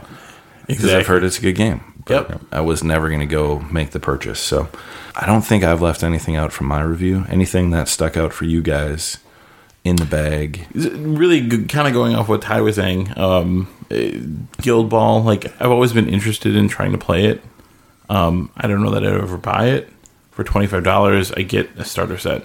That's kind of cool. You know, I'll, I'll probably play it at one point at one point here. So all the other all the other stuff is just gravy on top of that. So for twenty five bucks, I got Guild Ball, cool. And then all the other stuff is like awesome, sweet. I got some cool stuff. So yeah, I'll I'll play it.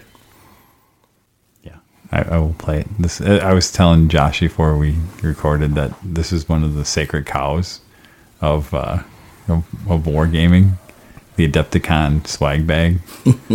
so I can't say anything negative about it. I think I think uh, I'm I'm close to I'm close to a Slade. I'm I'm kind of on the fence, and why why I say that is not the the quality of the stuff there. I felt like there was some decent stuff, but it didn't feel as good as last year. No, it I- didn't feel as good as like some of the years where it was free and you got some really awesome stuff. And I think it's going to a place where that price is only going to increase. And I, I question the the pay to play Yeah. aspect of it. Um, so I'm I'm on the fence. I'll, I'll see what what happens next year. I'll probably do it one more year and hope that I get something relevant from Fantasy Yeah, it- Flight or something. Relevant. It's kind of a hit. It, hit it's hit or miss. Cool it's like what is the cool thing that comes out that year, and is it something you're interested in? Right. yeah, I mean, even last year when we got the Rune Wars, even though I just sold it, um, I was like, "Oh, this is totally cool! I got Yeah. this core box of Rune Wars that that's like a hundred dollar box, Yeah. uh, that we all walked away with, and it was like nobody, you know, everybody felt good, even though, like I said, I never took it out of the shrink, but to get, um, I think it was interesting your perspective, like the play to pay to play or play to get them, and that's what's kind of tipped it, right? In the past, it felt like it was a free bag and but because now they've kind of separated that from the actual badge now it, it's weird right because now you have this idea of like you're actually paying for it Yeah, there's a monetary monetary value, value, it. for it where in the Yeah. past it felt like it was free but those poor people who didn't didn't sign up i mean there was many years where you signed up ty where because you I'd, I'd show up late because show up I late. couldn't make it. Yeah, Wednesday and night you, or you weren't something. sure that you were um, you weren't sure that you were coming or you'd register later, and then so you'd pay the same price I would, but you Yeah. wouldn't get a swag bag, right? And you didn't. And that was the years you're like, well, whatever, I'm still coming, right, to get there. So it's just interesting. The perspective is interesting, right? Mm-hmm. And so I understand why they ha- why it makes sense for them to kind of split it and make it a premium upgrade. But by doing that, you kind of create this weird kind of like I'm paying, I'm buying the bag, right? And so Well, I, it, I kind of it want to also have sets up an value for it. instant class system. I could look around and see who the peasants were with the attendee on their badge, And and the blue who bag. like who the uh, the middle class were with their you know premium, Yeah. and then who the uh, the elites were with their uh, VIG. Like Dr. Gabe, all weekend I, I would look at his badge and see VIG, and I go, oh, just so mad. And then I could line up across the table for somebody and be like, attendee, plebe. Well, and and so the other interesting thing is, so attendees that got there early enough also got a, a smaller swag bag. So they got um, the Roboute Guilliman book, and they got the Primaris Marine, um, some stickers, and and that um, uh, I don't know, some some sort of Catachan looking mini that was kind of just thrown in. So I mean, they got something out of it as well if you got there early enough. So that that's kind of cool. They they're kind of holding to those roots ish, but not you know not quite the same. So So it sounds like it passes with a two thirds majority for play it, and I'm like half a ties on the fence. I don't know. Mm-hmm. If I had If to, they- if I had to call it right now, I'd play it because I'm going to do one more year. But if they would have give you Legion, you'd be in. oh yeah, like, yeah. what, what if they gave you one stormtrooper? Like it was just one mini. Eh. Eh. Two So- minis. Where, where's the line? five. A small, Five. a small Like a squad. Squad. Yeah. All right, all right. Um, I just I hope it doesn't go the way I see it, but the the pessimist in me is seeing it go down that path further and further and further. Yep. Yeah, I- We'll see. And part of it is just logistics, right? It's like as Mm-hmm. Adepticon grows, you just can't. I mean, if you remember way, I don't know if you guys remember, like way way back, like Gen Con used to get like a Yeah. decent swag Oh, bag, yeah. but as that con grew and grew, you just can't. They couldn't. Now you get a support coupon it, and book. now you get The world's worst coupon book. yeah. the world's worst coupon. Yeah, so hopefully Adepticon will never be there, but. uh yeah, I, I think part of it as they grow, right? There's just logistics about how much stuff can you possibly actually ask, ask vendors and so forth to give away. So, Mm-hmm. um, Yeah, so so Adepticon swag bag, play it, uh, unanimous passing through the group. Um, we will uh, get through the news and events quickly. That was quite a marathon episode of Adepticon 2018. Hopefully, everyone enjoyed our perspective, our stories. Um, definitely let us know. Uh, leave some comments on Facebook, Twitter about your experience at Adepticon. Um, if you played us and thought we were jerks, or if you had fun, uh, whatever it may be. Um, but we've got a few things coming up, uh, some sooner than others. Um, Brew City Brawl, Age of Sigmar Grand Tournament, sold out at 42 players. There's a wait list. We have one or two on it um, at the Crowne Plaza Hotel here in Milwaukee, down by the airport, uh, April 28th and 29th. We are doing a Shadespire um, tournament on Saturday night for five dollars. That information's on the Facebook page. You don't have to be signed up for the um, Sigmar tournament to play in the Shadespire event. So that will be going on. We were going to have a charity raffle for terrain, a full table of terrain, a bunch of other donated items. The guys at Frontline are donating a mat. Mini Stomp donated some terrain. Uh, number of other things in a 50-50 raffle. So it'll be a cool event. Come out, check that out uh, here in Milwaukee, 28th and 29th of April. Nexus Game Fair, Thursday, May 31st through Sunday, June 3rd. That's at the Clarion Hotel uh, by the Milwaukee Airport. Little local convention. Um, not sure if we'll be doing events this year or just attending, but we'll be there in some capacity. Gen Con, obviously, it's a little earlier this year, August 2nd through the 5th in Indianapolis. Probably not be running events, uh, but we will be attending and, and hanging out and uh, enjoying their the the reunion that Gen Con has been and the hot mess of event registration that we're staring down. Gamehole Con in November in Madison, Wisconsin. Another uh, wonderful convention Yeah, that we love to support and uh, and see out there. So um, that's kind of where we'll be. You might see some of us at other places like NashCon in Nashville first week in June, um, Michigan GT in October. Essen. Essen, yeah, I think so. I, I think I got the official invite from Brian, so I got to go get my passport. And uh, I got, I do have to thank uh, Brian and Will and Blake Games for. Um, I got two polo shirts with tie, my name embroidered, a, a blue and an orange. So they they hooked it up with some uh, some Anvilate gear. So um, uh, thank you guys for that. Really appreciate um, showing up, seeing that. But thanks for listening, everyone. As always, we would love any feedback, uh, comments, review us on iTunes, contact us on Facebook, Twitter, or the website, or email. And Troy has an announcement. I do have a limited supply of BOD t-shirts. If you see pictures of the stuff we're wearing, um, if you, somebody's really interested, reach out to me. Um, I have a few sizes, especially bigger sizes. I actually have bigger sizes of stuff. So if you're re- some listener really interested and wants a t-shirt, reach out to me. Let me know. They're you know they're if I have them. awesome. Logos designed by Mandy. Yep. We love rocking them whenever we can. So And we're all wearing them right now. Yeah. So yeah, different different versions of them. So yeah, we record in our own swag. That's how we roll. so deal with it. But uh, thank you everyone once again for listening. Adepticon is definitely the highlight of our gaming year. Uh, this episode is always one of my my favorites. Uh, it sounds funny because this is only our second Adepticon wrap up for this show, but in other variations we've done I think four or five Adepticon wrap ups. So um, this is one of the highlights. It's always a great time. Look forward to hearing what you guys think. And uh, as always, keep the dice rolling, the drinks on ice, and no matter what, keep playing and slaying.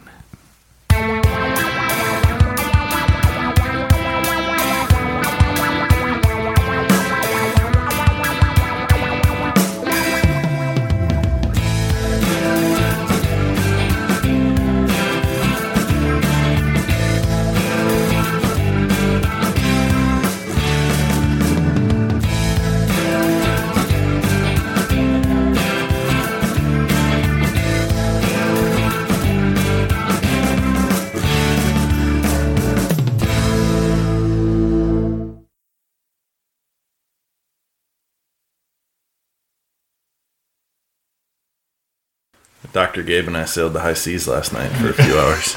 You finally got your 20 gig of uh, game to download. Yeah, it was super fun. We were we were sailing around on our boat, finding buried treasure. I keep I th- for some reason the ad comes up on my Twitter, uh, and I'm like, And shark came at me, and I shot it.